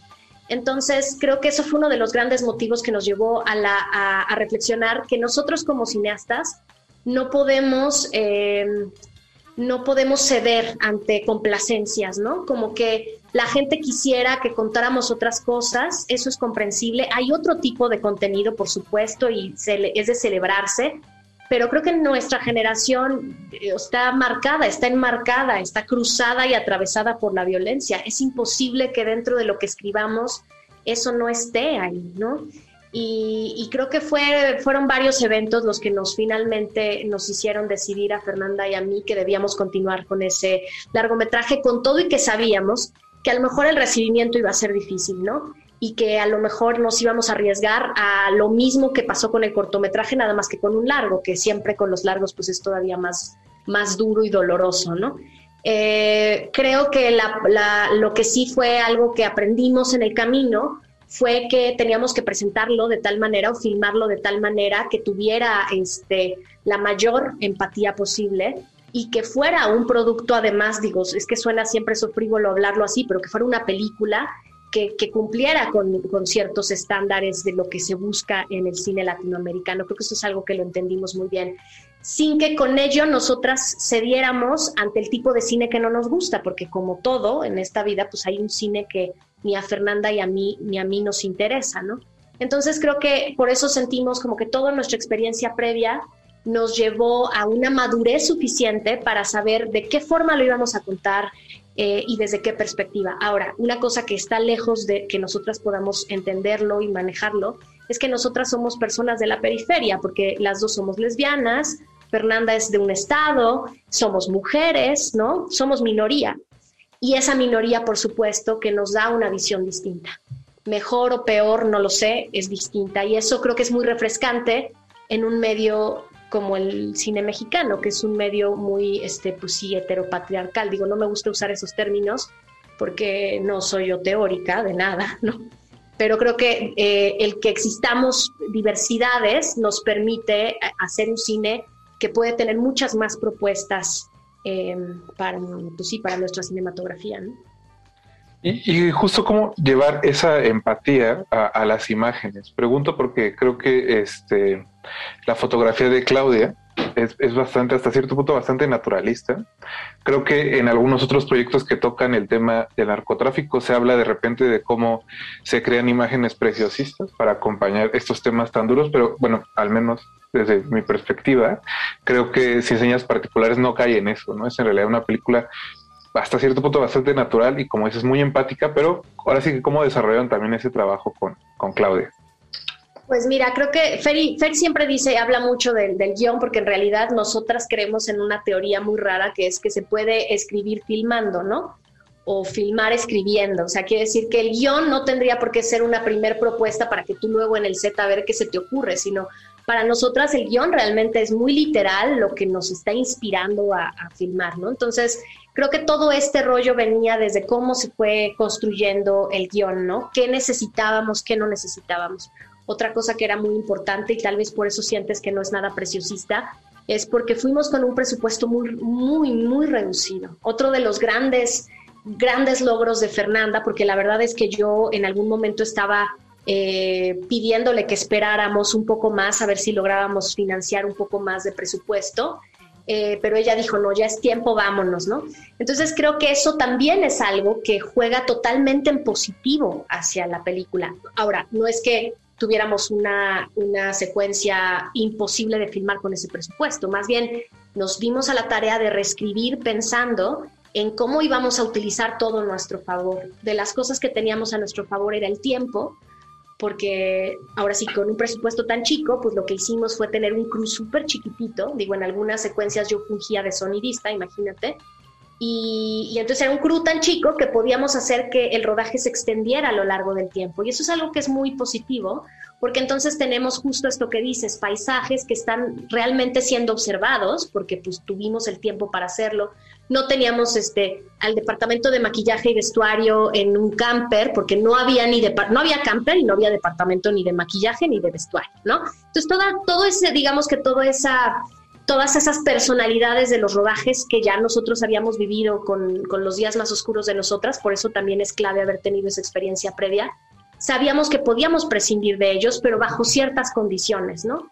Y entonces creo que por eso se siente todo como congruente. Y sabes qué sentíamos Fer y yo en el interior con todo y que es frustrante ir a filmar con un presupuesto tan pequeño. Sentíamos que estaba siendo congruente con la historia y con la tragedia ¿no? económica que vive el país, que empuja a muchos de estos chavos a irse al norte. Entonces como que sentíamos que era congruente, ¿no? que había una congruencia y entonces también por eso creo que, que, la foto, y ese es un gran, o sea, todo mi respeto hacia Claudia, Claudia creo que tiene muy en claro algo que, que no todos los fotógrafos tienen claro, de hecho casi ninguno. Esto es como, yo se lo admiro mucho, ella sabe que el equipo no hace al fotógrafo, ¿no? Entonces ella, no importaba qué equipo tuviera, de ese equipo sacaba absolutamente lo mejor. Y eso yo creo que eso lo logras encontrar justamente con alguien también de diversidad en términos de que ella es una mujer fotógrafa, ya la tienen súper difícil y, este, y alguien con muchísima sensibilidad, ¿no? Eh, Astrid, también eh, me daba curiosidad preguntarte, eh, hablamos un poco de cómo se construyeron las imágenes. Creo que si señas particulares cuida mucho retratar las consecuencias de la violencia más que la violencia misma. La manera en que lo que sucede le afecta a, a la protagonista y cómo este, en realidad ella, digamos, va encontrando más gente que vive lo mismo que ella de diferentes maneras, ¿no? De diferentes perspectivas. Entonces, por eso me da curiosidad que hacia el final de la película hay un momento donde esta violencia explota, ¿no? Eh, toda la película es muy sutil, incluso cuando aparece lo del diablo lo manejan como que alguien no puede enfocar, ¿no? O cuando el señor lo cuenta, no hay subtítulos para saber exactamente qué dice, pero bueno, no necesitamos, ¿no? Esa parte. Entonces me da justo curiosidad saber por qué el insertar ese pedazo de violencia hacia el final de la película y que sea bastante gráfico, uno gráfico, pero muy claro lo que le sucede al muchacho. Bueno, creo que también tenía que ver con que, con que estamos contando como todo el viaje de alguien que está buscando a una persona que está desaparecida y esa persona resulta que, que está ahí, pero está de algún modo desaparecida, o sea, está vivo, pero algo de su persona ya no está, ¿no? Que creo que esa es, esa es la pregunta, a lo mejor no lo supe contestar antes, porque la verdad que a mí con todas las cosas teóricas me cuesta trabajo verbalizarlas así, eh, al menos linealmente. Pero uno de los temas que más nos importaban, además por supuesto de la migración y del narcotráfico en las comunidades rurales, eh, era el, eh, el reclutamiento forzado, ¿no? Ese es un tema que nos parece desde que empezamos a escribir 400 maletas que nos preocupaba, como que era un tema que llamaba nuestra atención y el giro argumental de la película, eh, con todo y que a Fer y a mí no es que nos encanten los giros, o sea, no es el, ese no- yo no, ni Fernanda ni yo creemos que ese es el buen cine, hay cine que no necesita eso. Pero creo que aquí funciona porque revela algo que no logramos discutir en México, que toda esta juventud que está siendo brazo armado de los cárteles, muchos de ellos son reclutados de maneras extremadamente violentas. Y justo ese término de violentas, de formas violentas, nos levantó y nos, nos hizo pensar en qué tendrían que hacerle a un chavo de, de- de- de esa edad para cometer actos de brutalidad como los que comete, ¿no? Y como los que luego van a cometer. Entonces, por eso era tan importante hacer esa escena, ¿no? Donde un poco des- des- desentramáramos qué pasó. Y también era importante no hacerlo desde la glorificación del logor, porque, porque curiosamente, cu- no es que esté mal, por supuesto que hay grandes películas que tienen esas escenas, pero para nosotras en particular nos parecía que conforme íbamos acercándonos a esas secuencias escritas muy gráficamente, en vez de lograr una verdadera sensación de, de dolor, de, de- de terror, curiosamente como que hay algo en el ser humano que hace que te despegues, ¿no? Y entonces lo ves como una cosa, como algo, un objeto, como algo a observarse, ¿no? Como que le quitas, como que le quitas eso emocional. Entonces por eso para nosotros era tan importante utilizar metáforas, utilizar al hombre que mira, ¿no? Y que no logras distinguir bien qué es, que estamos viendo a través de su punto de vista, este, que es también una narración, no necesariamente es algo que estamos viendo en tiempo real en la. Como que eso nos permite entrar como más al corazón de las emociones, de la, de la violencia, que a la violencia gráfica en sí. Nosotras, cre bueno, yo creo fervientemente que entre los victimarios y las víctimas, cuando sucede un acto de gran violencia, es una especie de secreto que solo conocen ellos dos.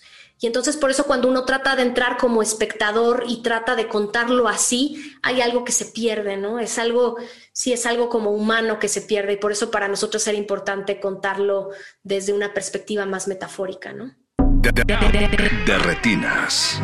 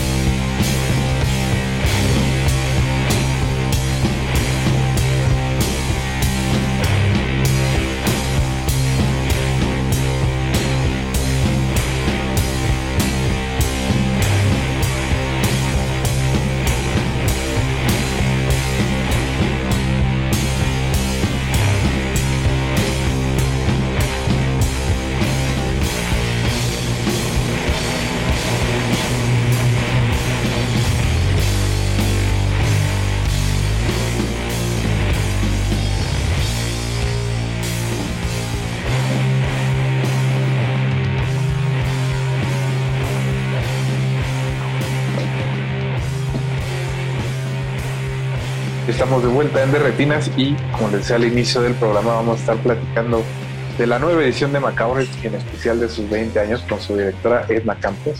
Edna, buenas noches, ¿cómo estás? Hola Rafa, buenas noches. Un saludo a toda la, la, la, banda de Derretinas y por supuesto a todos pues los escuchas de Radio UNAM. Como debe de ser, que seguro y como todos los años están esperando ver buen cine de horror de Edna. Y pues creo que este año, con motivo del, del 20 aniversario de Macabro, pues no se van a quedar así que con las ganas, ¿no? Vamos a tener muchas, muchas películas. Así es, de hecho creo que este año eh, podría decir que es el récord de exhibición de películas contemporáneas, ¿no? Eh, justamente eh, por la cuestión de, de alguna manera de lo que pasó el año pasado, que estábamos en confinamiento, que pues eh, pocos, muy pocos festivales se pudieron hacer eh, presenciales y pues nosotros fuimos justamente uno de los que tuvo que hacerse completamente en línea. Pues varias de las películas que se inscribieron para estar el año pasado pidieron pues no exhibirse en streaming, ¿no? Entonces, eh, justamente platicamos de que pues ya este año que sí podíamos tener algunas actividades presenciales, podríamos exhibir eh, parte de esa programación que no pudo exhibirse el año pasado. Y bueno, pues la verdad es que eh, eso ayudó a que como que se eh, hiciera una, una, selección bastante grande, ¿no? Para, para este año. Y bueno, pues vamos a tener una variedad de películas de 2019, de 2020 y de 2021, ¿no? Entonces, eso, eso la verdad es que va enriquecer muchísimo la programación de este año es un menú bastante, bastante amplio, pero que creo que tiene como plato principal ahora sí que el 90 aniversario de Drácula, que es una película, pues de las películas más importantes en la historia del cine de terror, ¿no? Que lanzó toda una época justo de, de este tipo de cine, Edna, y sé que tienen varias actividades eh, organizadas eh, alrededor, digamos, de este aniversario. Pues sí, eh, Rafa. De hecho, precisamente una de las, eh, creo que de los platos fuertes de este año es justamente la exhibición de Drácula, una película que vendrá en DCP, pues en calidad de 2K, ¿no? Que, que creo que eh, para la gente que no la haya visto en pantalla grande, pues es una gran oportunidad, ¿no? De, de ver este súper clásico. Es eh, una película que, que, pues sí marcó un antes y un después en el género de terror se dice que a partir de eh, tanto de Drácula como de Frankenstein, que también cumple años este año, ¿no? Este, se habla de que eh, ya hay un género de terror, eh, digamos, desde un punto de vista más comercial, ¿no? Entonces, eh, de ahí que, pues consideramos que era muy, muy importante y pues además eh, nosotros festejando los 20 años, pues que mejor haciéndolo de vampiros, ¿no? Eh, también como parte de esta, pues de esta celebración, tenemos pues esta charla con el escritor Baker Stoker, ¿no? que es eh, pues uno de los herederos de la obra de Bram Stoker y, y este, y al mismo tiempo, bueno, uno de, eh, uno de sus descendientes. Entonces, eh, él va a platicar con eh, pues el público macabro sobre la figura de, de, Drácula, ¿no? Por otro lado, tendremos con, con el, el buen Eric Estrada una charla sobre vampiros, eh, sobre el vampiro cinematográfico desde varios eh, ejemplos, ¿no? Tomando varios ejemplos. Eh, esto, bueno, todo esto se podrá ver en, en YouTube y en Facebook de, de, Macabro, ¿no? Como parte de las actividades que tendremos en línea. Y bueno, por supuesto, pues la posibilidad que se tiene de, que, este, que de volver a integrar la televisión al festival, ¿no? TV UNAM presentará cuatro películas. Eh, una de ellas, por cierto, presentada por un señor que se llama Rafael Paz. y que, bueno, es muy conocedor también del género. Y eh, bueno, con Luis Iglesias también, José Luis Ortega y bueno, una servidora también va, vamos a estar presentando estas cuatro películas eh, que forman parte de un ciclo vampírico en TV UNAM. Sí, creo que es, es esas cosas inevitables. ¿no? Si te gusta el cine de terror, forzosamente este, te gustan las películas de vampiros. Creo que no conozco a nadie que, que diga exactamente eso, ¿no? Como me gusta el horror, pero guácala las películas de vampiros. Al contrario, creo que es como ahí todo el mundo termina metido en algún momento. Sí, yo tampoco conozco a nadie. De hecho, no conozco a nadie que no le gusten las películas de vampiros de alguna manera, aunque sean unos vampiros edulcorados que de repente salieron hace algunos años, ¿no? Pero pues, a final de cuentas vampiros, ¿no? Este... Bueno, pero incluso, incluso en esos años recuerdo que la queja era este ¿por qué le hicieron esto a mis vampiros? ¿no? A nadie le dejaron de gustar, pero más bien se quejaban de que tenían como piel de diamante, se enamoraban. Sí, sí, sí, sí, exacto. Y peleaban con nombres lobo por amor. Exacto. No, pues aprovechando, eh, tenía curiosidad de preguntarte si tienes alguna película favorita de vampiros que te guste mucho. Digo, imagino que Drácula te gusta mucho, pero creo que es este, digamos, como una elección es, normal, ¿no? Que estaría presente en casi todas las listas de películas de vampiros, pero bueno, ¿hay alguna otra que a ti te guste mucho? Me gusta muchísimo la danza de los vampiros. Eh, yo creo que es eh, la, danza la danza de los vampiros y eh, Drácula de Bram Stoker, la de Francis Ford Coppola. Este, son las películas de vampiros que, más he visto posiblemente. Creo que son películas que veo cada año, incluso. O sea, trato de, si me la encuentro en la televisión, sobre todo la de Drácula, si me la encuentro en la televisión, la veo, ¿no? Si, no sé, si me la encuentro en alguna plataforma, también trato de verla. Independientemente de que pues tengo ahí el, el este, pues la película en DVD, ¿no?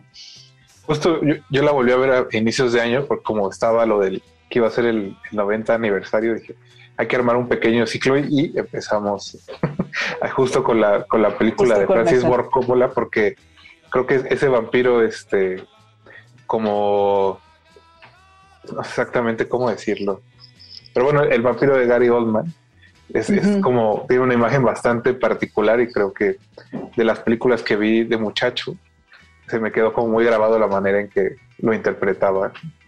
Creo que fue por eso.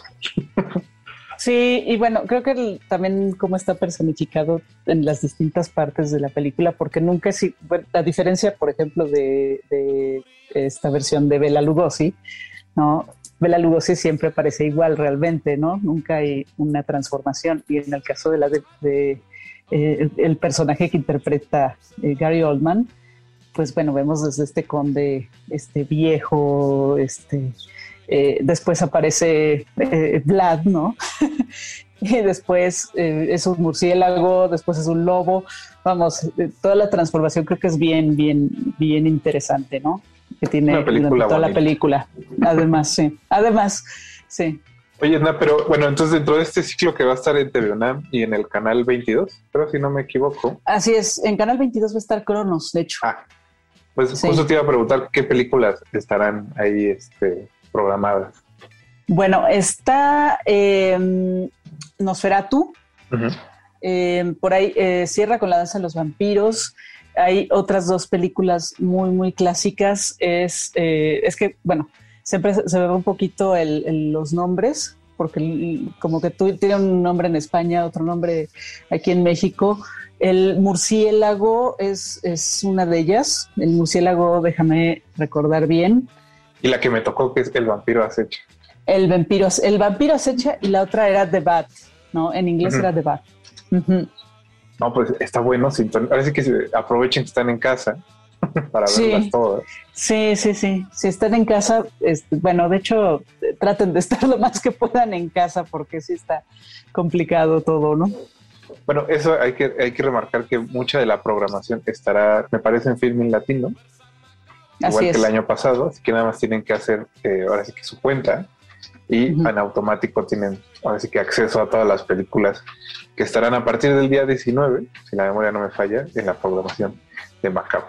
Eh, sí, ah. así es. No, iba, iba a complementar que este año estamos en dos plataformas, Filmin Latino, como bien dices, y eh, plataforma Cine. En, esas dos plataformas se estará presentando prácticamente el 90% de la programación que tenemos este año. ¿Y habrá alguna diferencia, digamos, eh, o las dos plataformas tendrán programación bastante similar? No, en plataforma cine van los grametrajes. Este año sí van con un costo, eh, tiene, eh, serán 59 pesos. Ahora sí que ahí jalen a sus hermanos, a toda la, banda que le guste el, cine de terror, cuídense mucho, por supuesto, tampoco vayan a hacer este, una fiesta, ¿no? No abusen. no abusen, ¿no?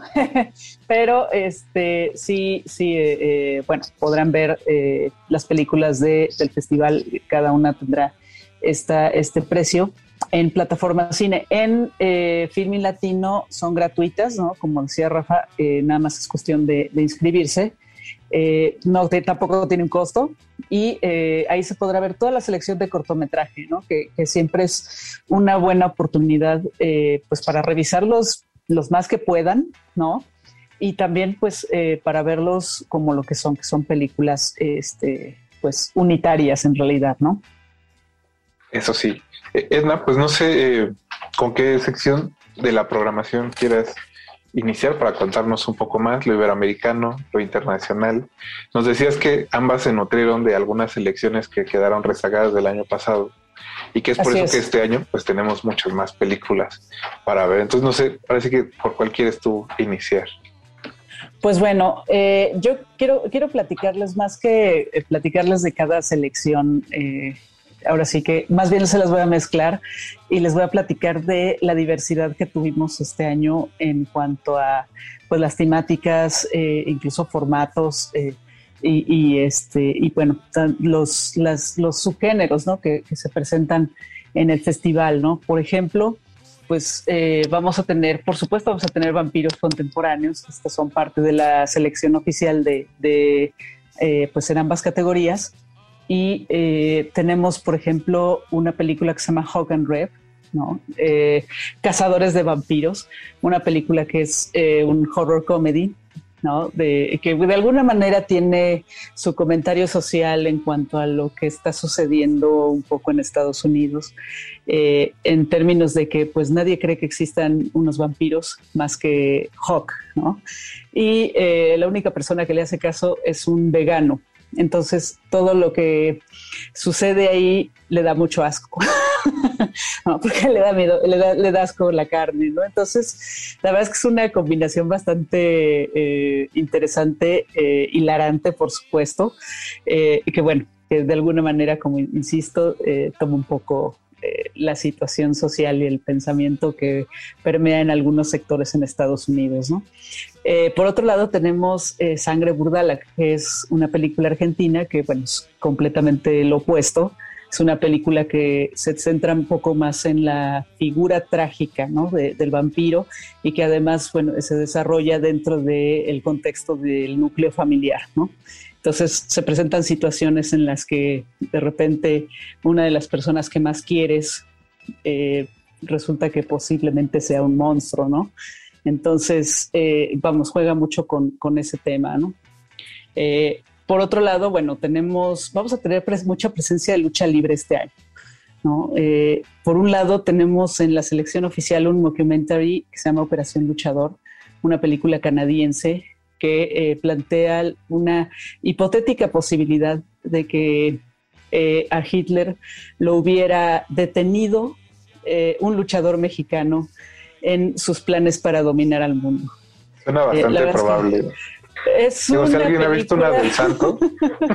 Exacto, ¿no? Es un gran homenaje, por supuesto, al cine del Santo y también, pues, es un homenaje vamos, a, toda, todas estas series de la Segunda Guerra Mundial. Tiene eh, escenas fantásticas, eh, está retrabajada la película y bueno, también me parece que es, es muy, muy divertida, ¿no? Para, para, para, como parte de la oferta del festival.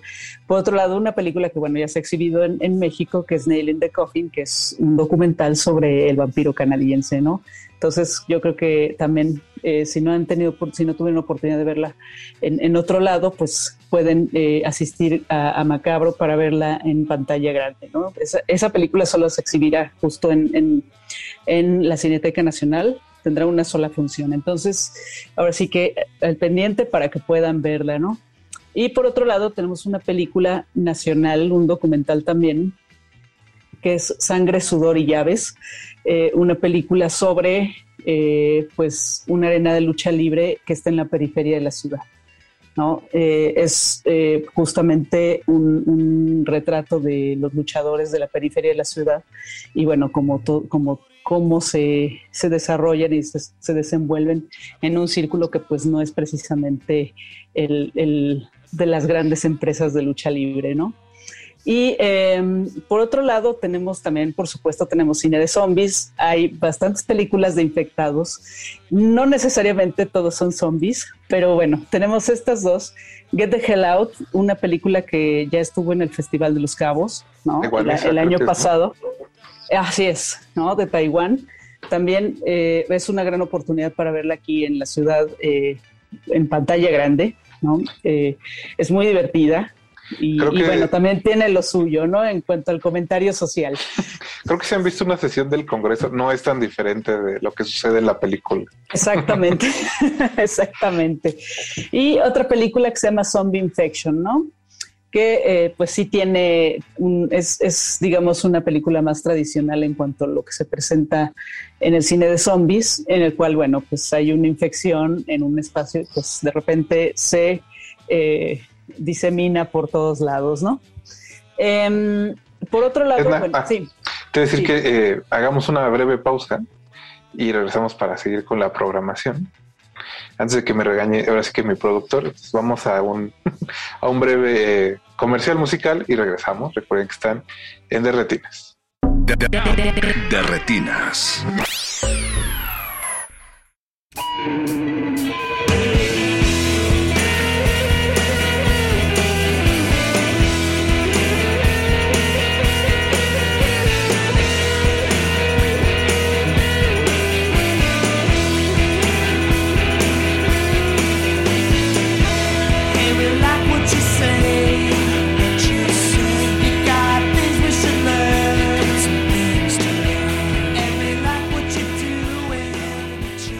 estamos de vuelta aquí en su cabina cinematográfica. Recuerden que nos pueden contactar en Twitter a través de arroba R modulada. Y si tienen dudas de Macabro, también están en Twitter en arroba Macabro. Es F-I-C-H, Macabro Fitch. Así que sin pena, pregunten todo lo que necesiten saber sobre el Festival Macabro y su vi- vigésima edición. Y nosotros seguimos aquí con su directora, Edna Campos.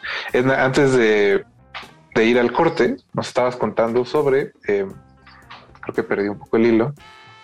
Películas Bueno, de zombies Ah, infectados. bueno, las dos Así películas es. de infectados, sí, perdón.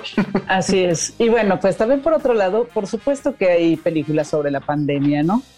Eh, bueno. Por un lado, era, era algo que no se iba a evitar. Sin embargo, contrario a lo que pudo haber sido que, que, bueno, que tuviéramos muchas, muchas películas en las cuales pues la gente se convirtiera en zombies todo el tiempo, ¿no? Eh, que sería, que podríamos pensar que esa iba a ser la, este, la, de alguna manera la visión La dinámica. género o, des- o desde, el, desde el punto de vista del género. Pues bueno, la verdad es que lo que tenemos son películas sobre el confinamiento y sobre cómo nos, este, pues de alguna manera nos ha afectado psicológicamente, ¿no? Y de ahí, bueno, creo que los, los directores eh, desarrollaron una serie de historias que pues eh, poco tienen que ver en realidad con la enfermedad, pero sí con los, este, pues con lo que nos ha ocasionado a nivel psicológico, ¿no?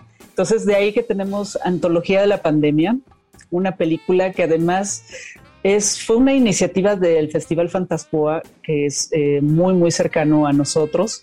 Es eh, ahora sí que cuando ellos, cuando ellos ya iban a lanzar su edición del, del año pasado, pues les cayó la pandemia, ¿no? Entonces fueron prácticamente los festivales que tuvieron que cancelarse y tuvieron que eh, cambiar su dinámica eh, pues en muy poco tiempo, ¿no? Hablamos de prácticamente un mes. Entonces ellos, eh, pues al tener que cancelar el, festival prácticamente, decidieron eh, llamar a los directores que ya estaban invitados para acudir a Porto Alegre y les dijeron, ¿por qué no hacemos, hagamos uno- una serie de, segmentos, de cortos, este, contando la, pues ahora sí que la experiencia que, tienen con la pandemia, ¿no? Y de ahí, bueno, se hizo una eh, gran cantidad de cortos, de los cuales, bueno, fueron elegidos, eh, me parece que son 12, y eh, pues son bastante representativos, como decía yo, no tanto de la enfermedad como del confinamiento. Y de ahí que, bueno, podemos tener, vamos a ver cortos que sí tratan un poco sobre la infodemia o sobre la, el bombardeo de información respecto a la pandemia, sobre la confusión, sobre este, la, eh, pues las posturas políticas también en, en, distintos países, específicamente en Brasil, ¿no? Que, que ya ven que fue bueno. bastante especial. Terreno ¿no? fértil. Exacto, ¿no? Pero también eh, nos vamos como a historias de la relación con los objetos, ¿no? De, pues, de gente que, o sea, cuando pasas demasiado tiempo en tu casa y no estás acostumbrado a ello, de repente empiezas a ver que los objetos se empiezan a mover, ¿no? O que ciertas cosas te empiezan a hablar. Entonces, eh, la verdad es que, que es muy rica la, la antología y este y creo que eh, hay unos segmentos que son verdaderamente increíbles, ¿no? Entonces, muy recomendable. En la sección de cortometraje también tuvimos varios cortometrajes nacionales e internacionales que tratan el tema de la pandemia y creo que también eh, más que eh, decir eh, ay, este, ya no quiero saber más de esto, ya no quiero ver más de esto, todas las noticias tratan sobre eso, creo que sí vale la pena un poco revisar. Sobre todo, hay algunos que recuperan aquello del papel de baño, ¿no? El, el papel higiénico. Lo, lo, que yo les decía es que ya nadie se acuerda de eso. Creo que ya nadie recuerda todo lo que se armó con el papel higiénico, papel, sí. la, la, locura del papel higiénico.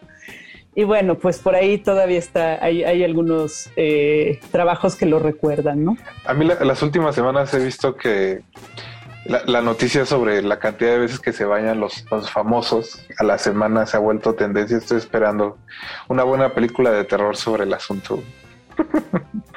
sé que aparecerá. Creo que sí lo vi, creo que sí vi por ahí eso. Qué cosa tan extraña. Estamos bueno, en tiempos extraños. Es que el encierro creo que elimina el decoro, pero bueno, algún, algún cineasta tendrá este la visión de, de tratarlo en pantalla. Sí, sí, sí. Bueno, eh, pues eh, Dime, otro, otros temas, otros temas que también este, se tratan dentro de el, el, el festival es justamente eh, los miedos que se desarrollan en el espacio doméstico, ¿no? Y pues varios de ellos van en torno al, a los fantasmas. Eh, hay una película que yo quiero destacar muchísimo por eh, porque creo que además eh, va a hacer que la gente quiera ir al cine a verla, ¿no? No verla precisamente en streaming. ¿Por qué? Porque es una película que está hecha en dos partes. Eh, es Nocturna lado A y Nocturna lado B. Nocturna lado A es un relato tradicional con una estructura clásica sobre fantasmas sobre el miedo a la vejez, sobre el miedo a la muerte, eh, sobre los remordimientos de lo que se hace, lo que se dejó de hacer y pues ya cuando estás al final de tu vida, ¿no? Entonces es una película bastante eh, fuerte en cuanto a que es muy, muy emocional y pues es una situación en la que posiblemente vamos a llegar la mayoría, ¿no? Este, entonces, eh, es, es, eh, es, esa es una, una eh, la primera, digamos, la primera parte de la película. La segunda parte de la película fue filmada al mismo tiempo, nada más que eh, la primera se hizo pues, en el formato digital, la segunda se hizo en Super 8 y en 16 milímetros.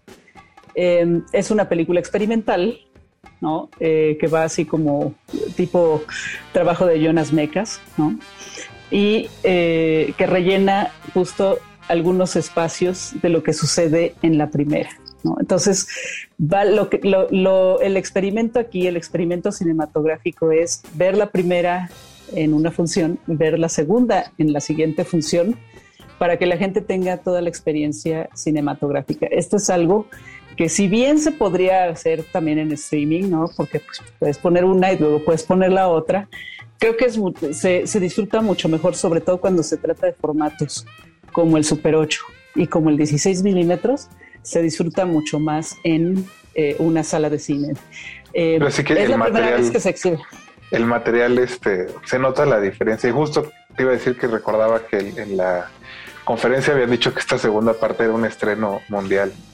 Así es. La, la, eh, la primera parte, eh, Nocturna la Doa, es un estreno en México. La película sí se ha exhibido en otros festivales este, del mundo. Y esta va a ser realmente su primera exhibición con toda la idea completa, ¿no? Eh, Esta función va a ser en, en Cineteca, me imagino. Así es, va a ser en la Cineteca Nacional. Entonces, eh, no se la pierdan, porque además eh, la actuación de un actor eh, argentino que, bueno, es muy, muy reconocido y muy querido por allá, que se llama Pepe Soriano, ¿no? y que es un, un actor ya de, de edad muy avanzada. La verdad es que está, eh, es soberbia, ¿no? O sea, el- toda la historia recae en su, en su trabajo. Y como todos los años, eh, buena presencia argentina en Macabro. Buena y numerosa. Sí. Sí, la verdad es que este, este año sí, sí, ya que se terminó de conformar eh, toda la sección iberoamericana, sí fue eh, abrumador ver tanto cine argentino. Eh, eh, de alguna manera, eh, ahora tuvimos menos cine brasileño, ¿no? Pero también el ver, el poder programar tanto cine mexicano, ¿no?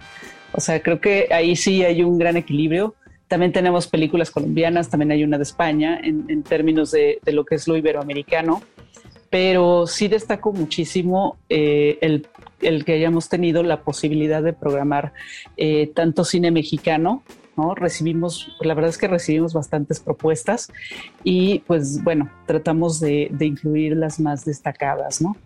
Y justo, justo esa es otro, otra de las vertientes que tiene la programación de Macabro este año, ¿no? Eh, el, lo que ahora se le ha denominado como el terror social o el horror social, ¿no? Que, que bueno, que es, eh, creo que es donde mejor se ha trabajado es justamente en la zona de Latinoamérica, ¿no? Eh, Bueno, se sufre más. se sufre más. se sufre Pensaría, más. ¿eh? Y se sufre, y se sufre en, co- en colectivo, además. ¿No? Eh, eh, justamente hay dos películas mexicanas, que es El hombre búfalo, una película que va más por el, el thriller, eh, también tiene sus momentos eh, que coquetea mucho con el experimental, ¿no? Y eh, bueno, que trata sobre el asesinato de periodistas. Por otro lado, tenemos una película, Aniela, que es una película bastante, bastante fuerte, porque visualmente es muy gráfica y el tema también es muy, es muy sensible, es muy delicado, ¿no? Es algo, es algo muy que, que en este momento nos duele mucho, ¿no? Que es, No, son los feminicidios. Sí, sí, la verdad es que yo, yo cuando la vi, eh, que cuando estábamos revisando los materiales, debo decirles que estuve como dos o tres días perturbada por esa película. O sea, sí, eh, tenía pensamientos recurrentes al respecto. Es, ¿no? es que sí es un golpe este, fuerte. Sí, Sí, sí, sí. Sí, es, no. es, es bastante fuerte. Y eh, por otro lado tenemos eh, justamente de Argentina una película que se llama Lenny, que también tiene un, eh, un tema similar, ¿no? Que habla sobre cuestiones de abuso hacia las mujeres.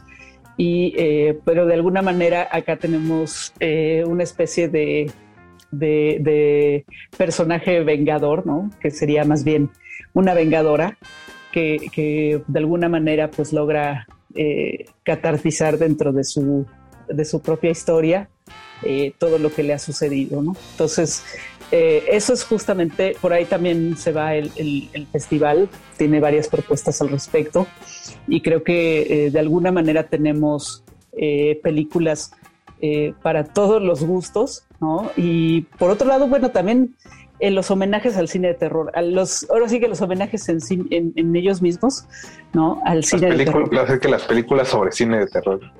Exacto, ¿no? Como por ejemplo Benny Loves You, ¿no? Eh, Benny Loves You es una de esas películas que de alguna manera se les atravesó también la pandemia, ¿no? Eh, si no, creo que su recorrido hubiera sido todavía muchísimo más exitoso en el mundo de los festivales.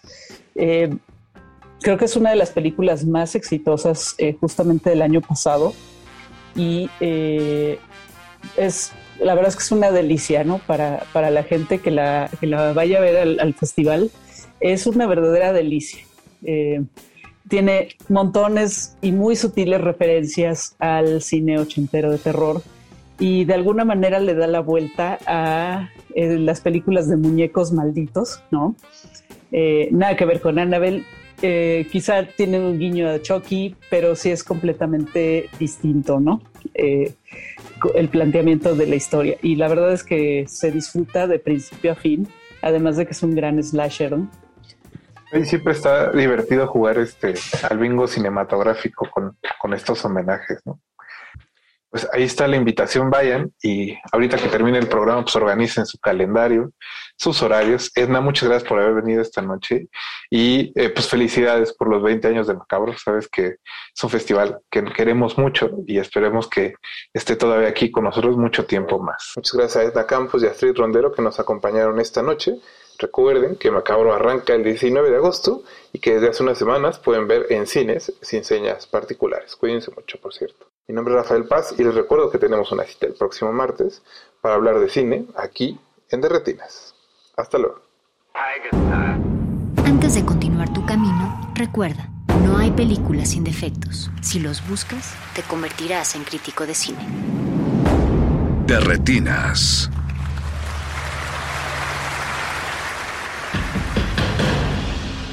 Como dijo el sabio Playlist Zoo, el viaje de las mil canciones empieza siempre con la primera reproducción.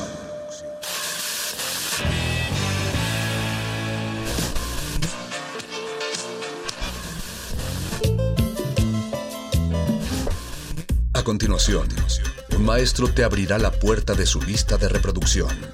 El resto va por tu cuenta. Ley listo.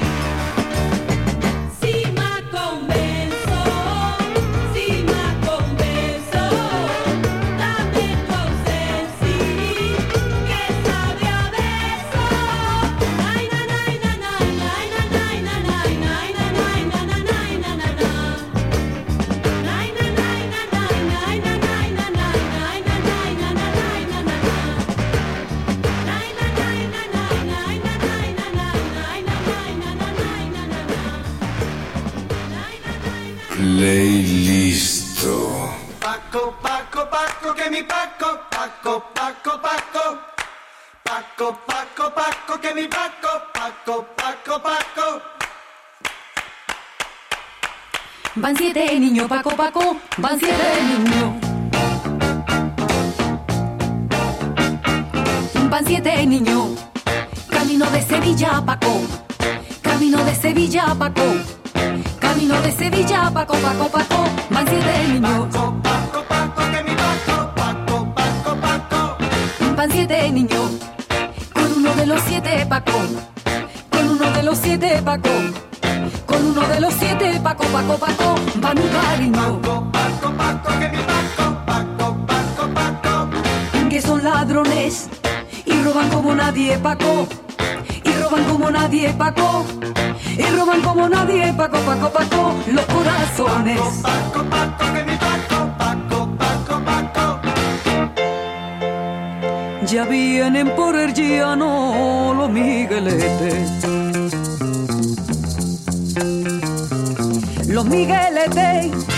Vienen por el llano, ven acá primo y siéntate aquí.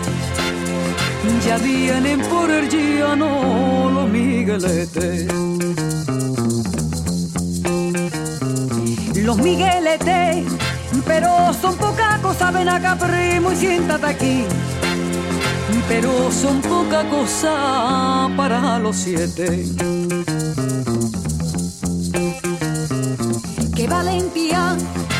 La de los siete niños, ven acá primo y siéntate aquí. Y la de los siete niños de Andalucía.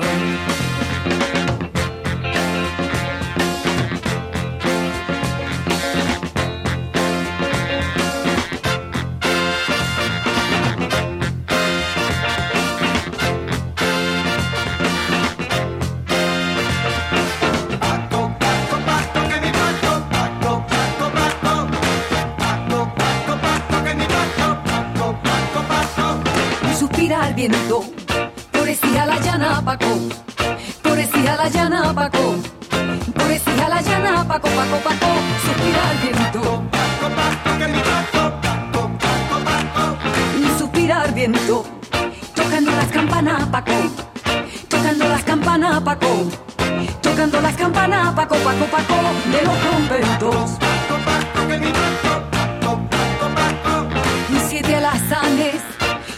Capas negras, Paco. Y siete capas negras, Paco. Y siete capas negras, Paco, Paco, Paco, de capitanes.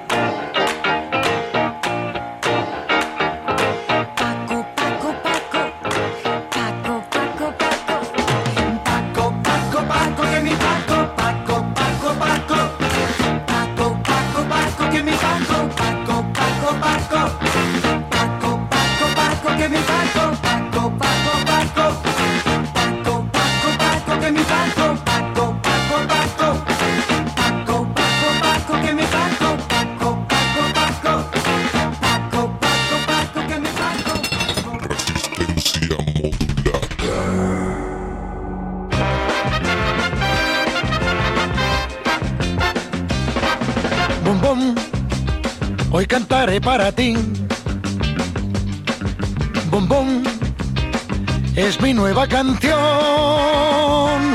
Bum bum, de mis labios salió el día que te vi bailando bum bum bum. Y así, bailando juntos tú y yo. Bum bum este ritmo bum bum sabrás que no hay comparación hay nuevo color con mi bom bom bom bom. Baila conmigo este ritmo este ritmo que ha llegado a mi pensamiento en sueño que yo lo hice para ti. Bom bom así se llama bom bom. Verás que te sientes feliz y no, comprobarás que no hay nada mejor para poder bailar. Bum, bum.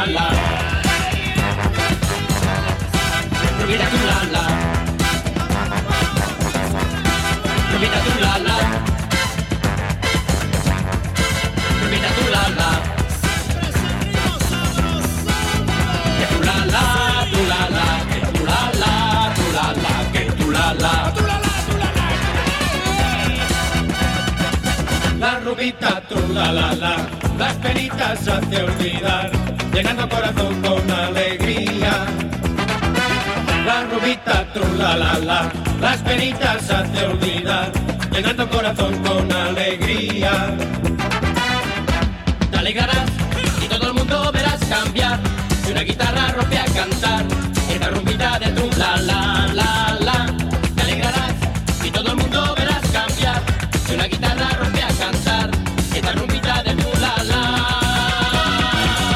vida tu la la.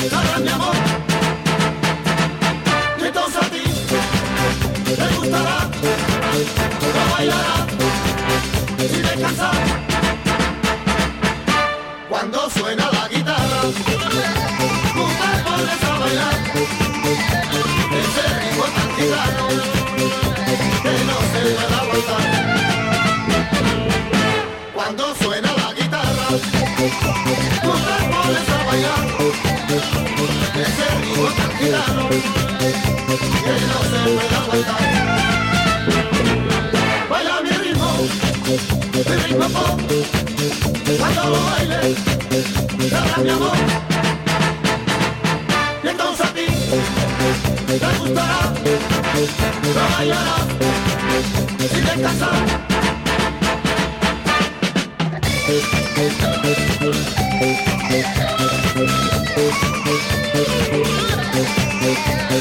you.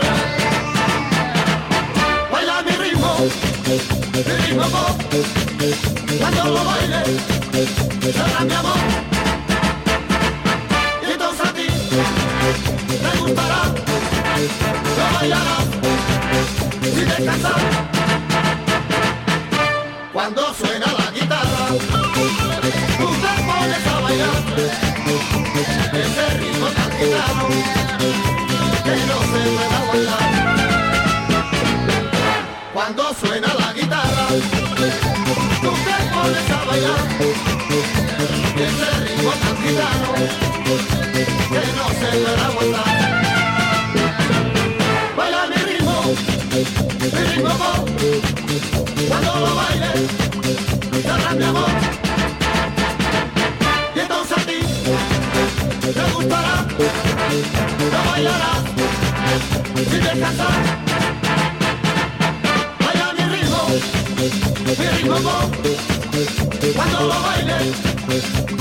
come on.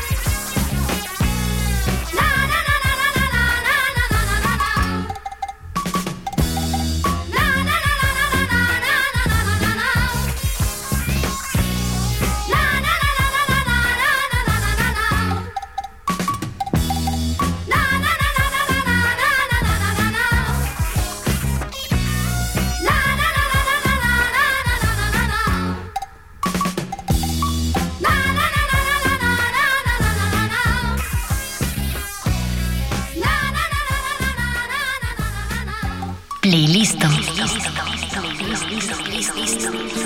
Oye,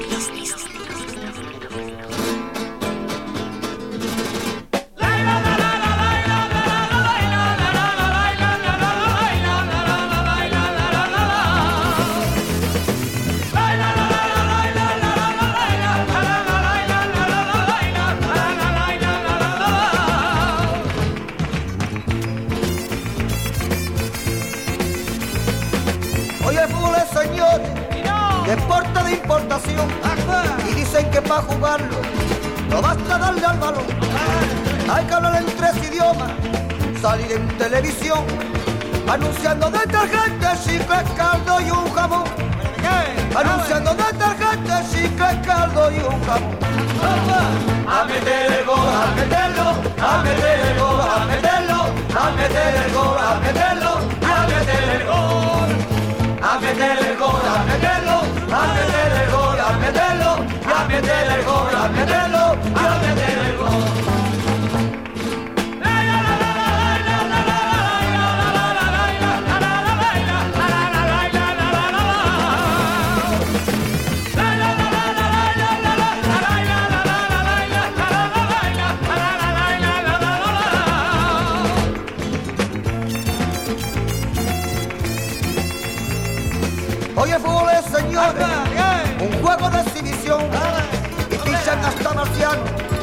con tal de que metan gol. Ya no estudies ingeniero, ni abogado, ni doctor. Si quieres ganar dinero, das patadas a un balón. Si quieres ganar dinero, das patadas a un balón. A meter el gol, a meterlo, a meter el gol, a meterlo, a meter el gol, a meterlo, a meter el gol a meter el gol, a meterlo, a meter el gol, a meterlo, a meter el gol, a meterlo, a meter el gol, a meter el gol, a meterlo, a meter el gol, a meterlo, a meter el gol, a meterlo, a meter el gol, a meter el gol, a meterlo, a meter el gol, a meterlo, a meter el gol, a meterlo, a meter el gol, a meter el gol, a meterlo, a meter el gol, a meterlo.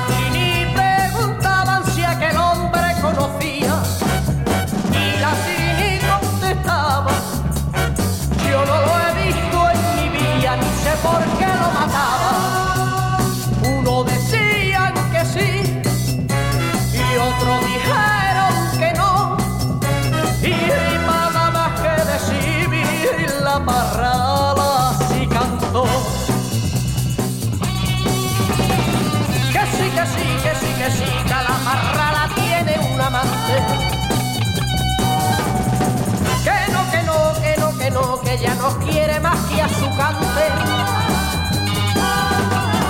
Que sí, que sí, que sí, que sí, que si no bebe no puede cantar. Que no, que no, que no, que no, que solo bebe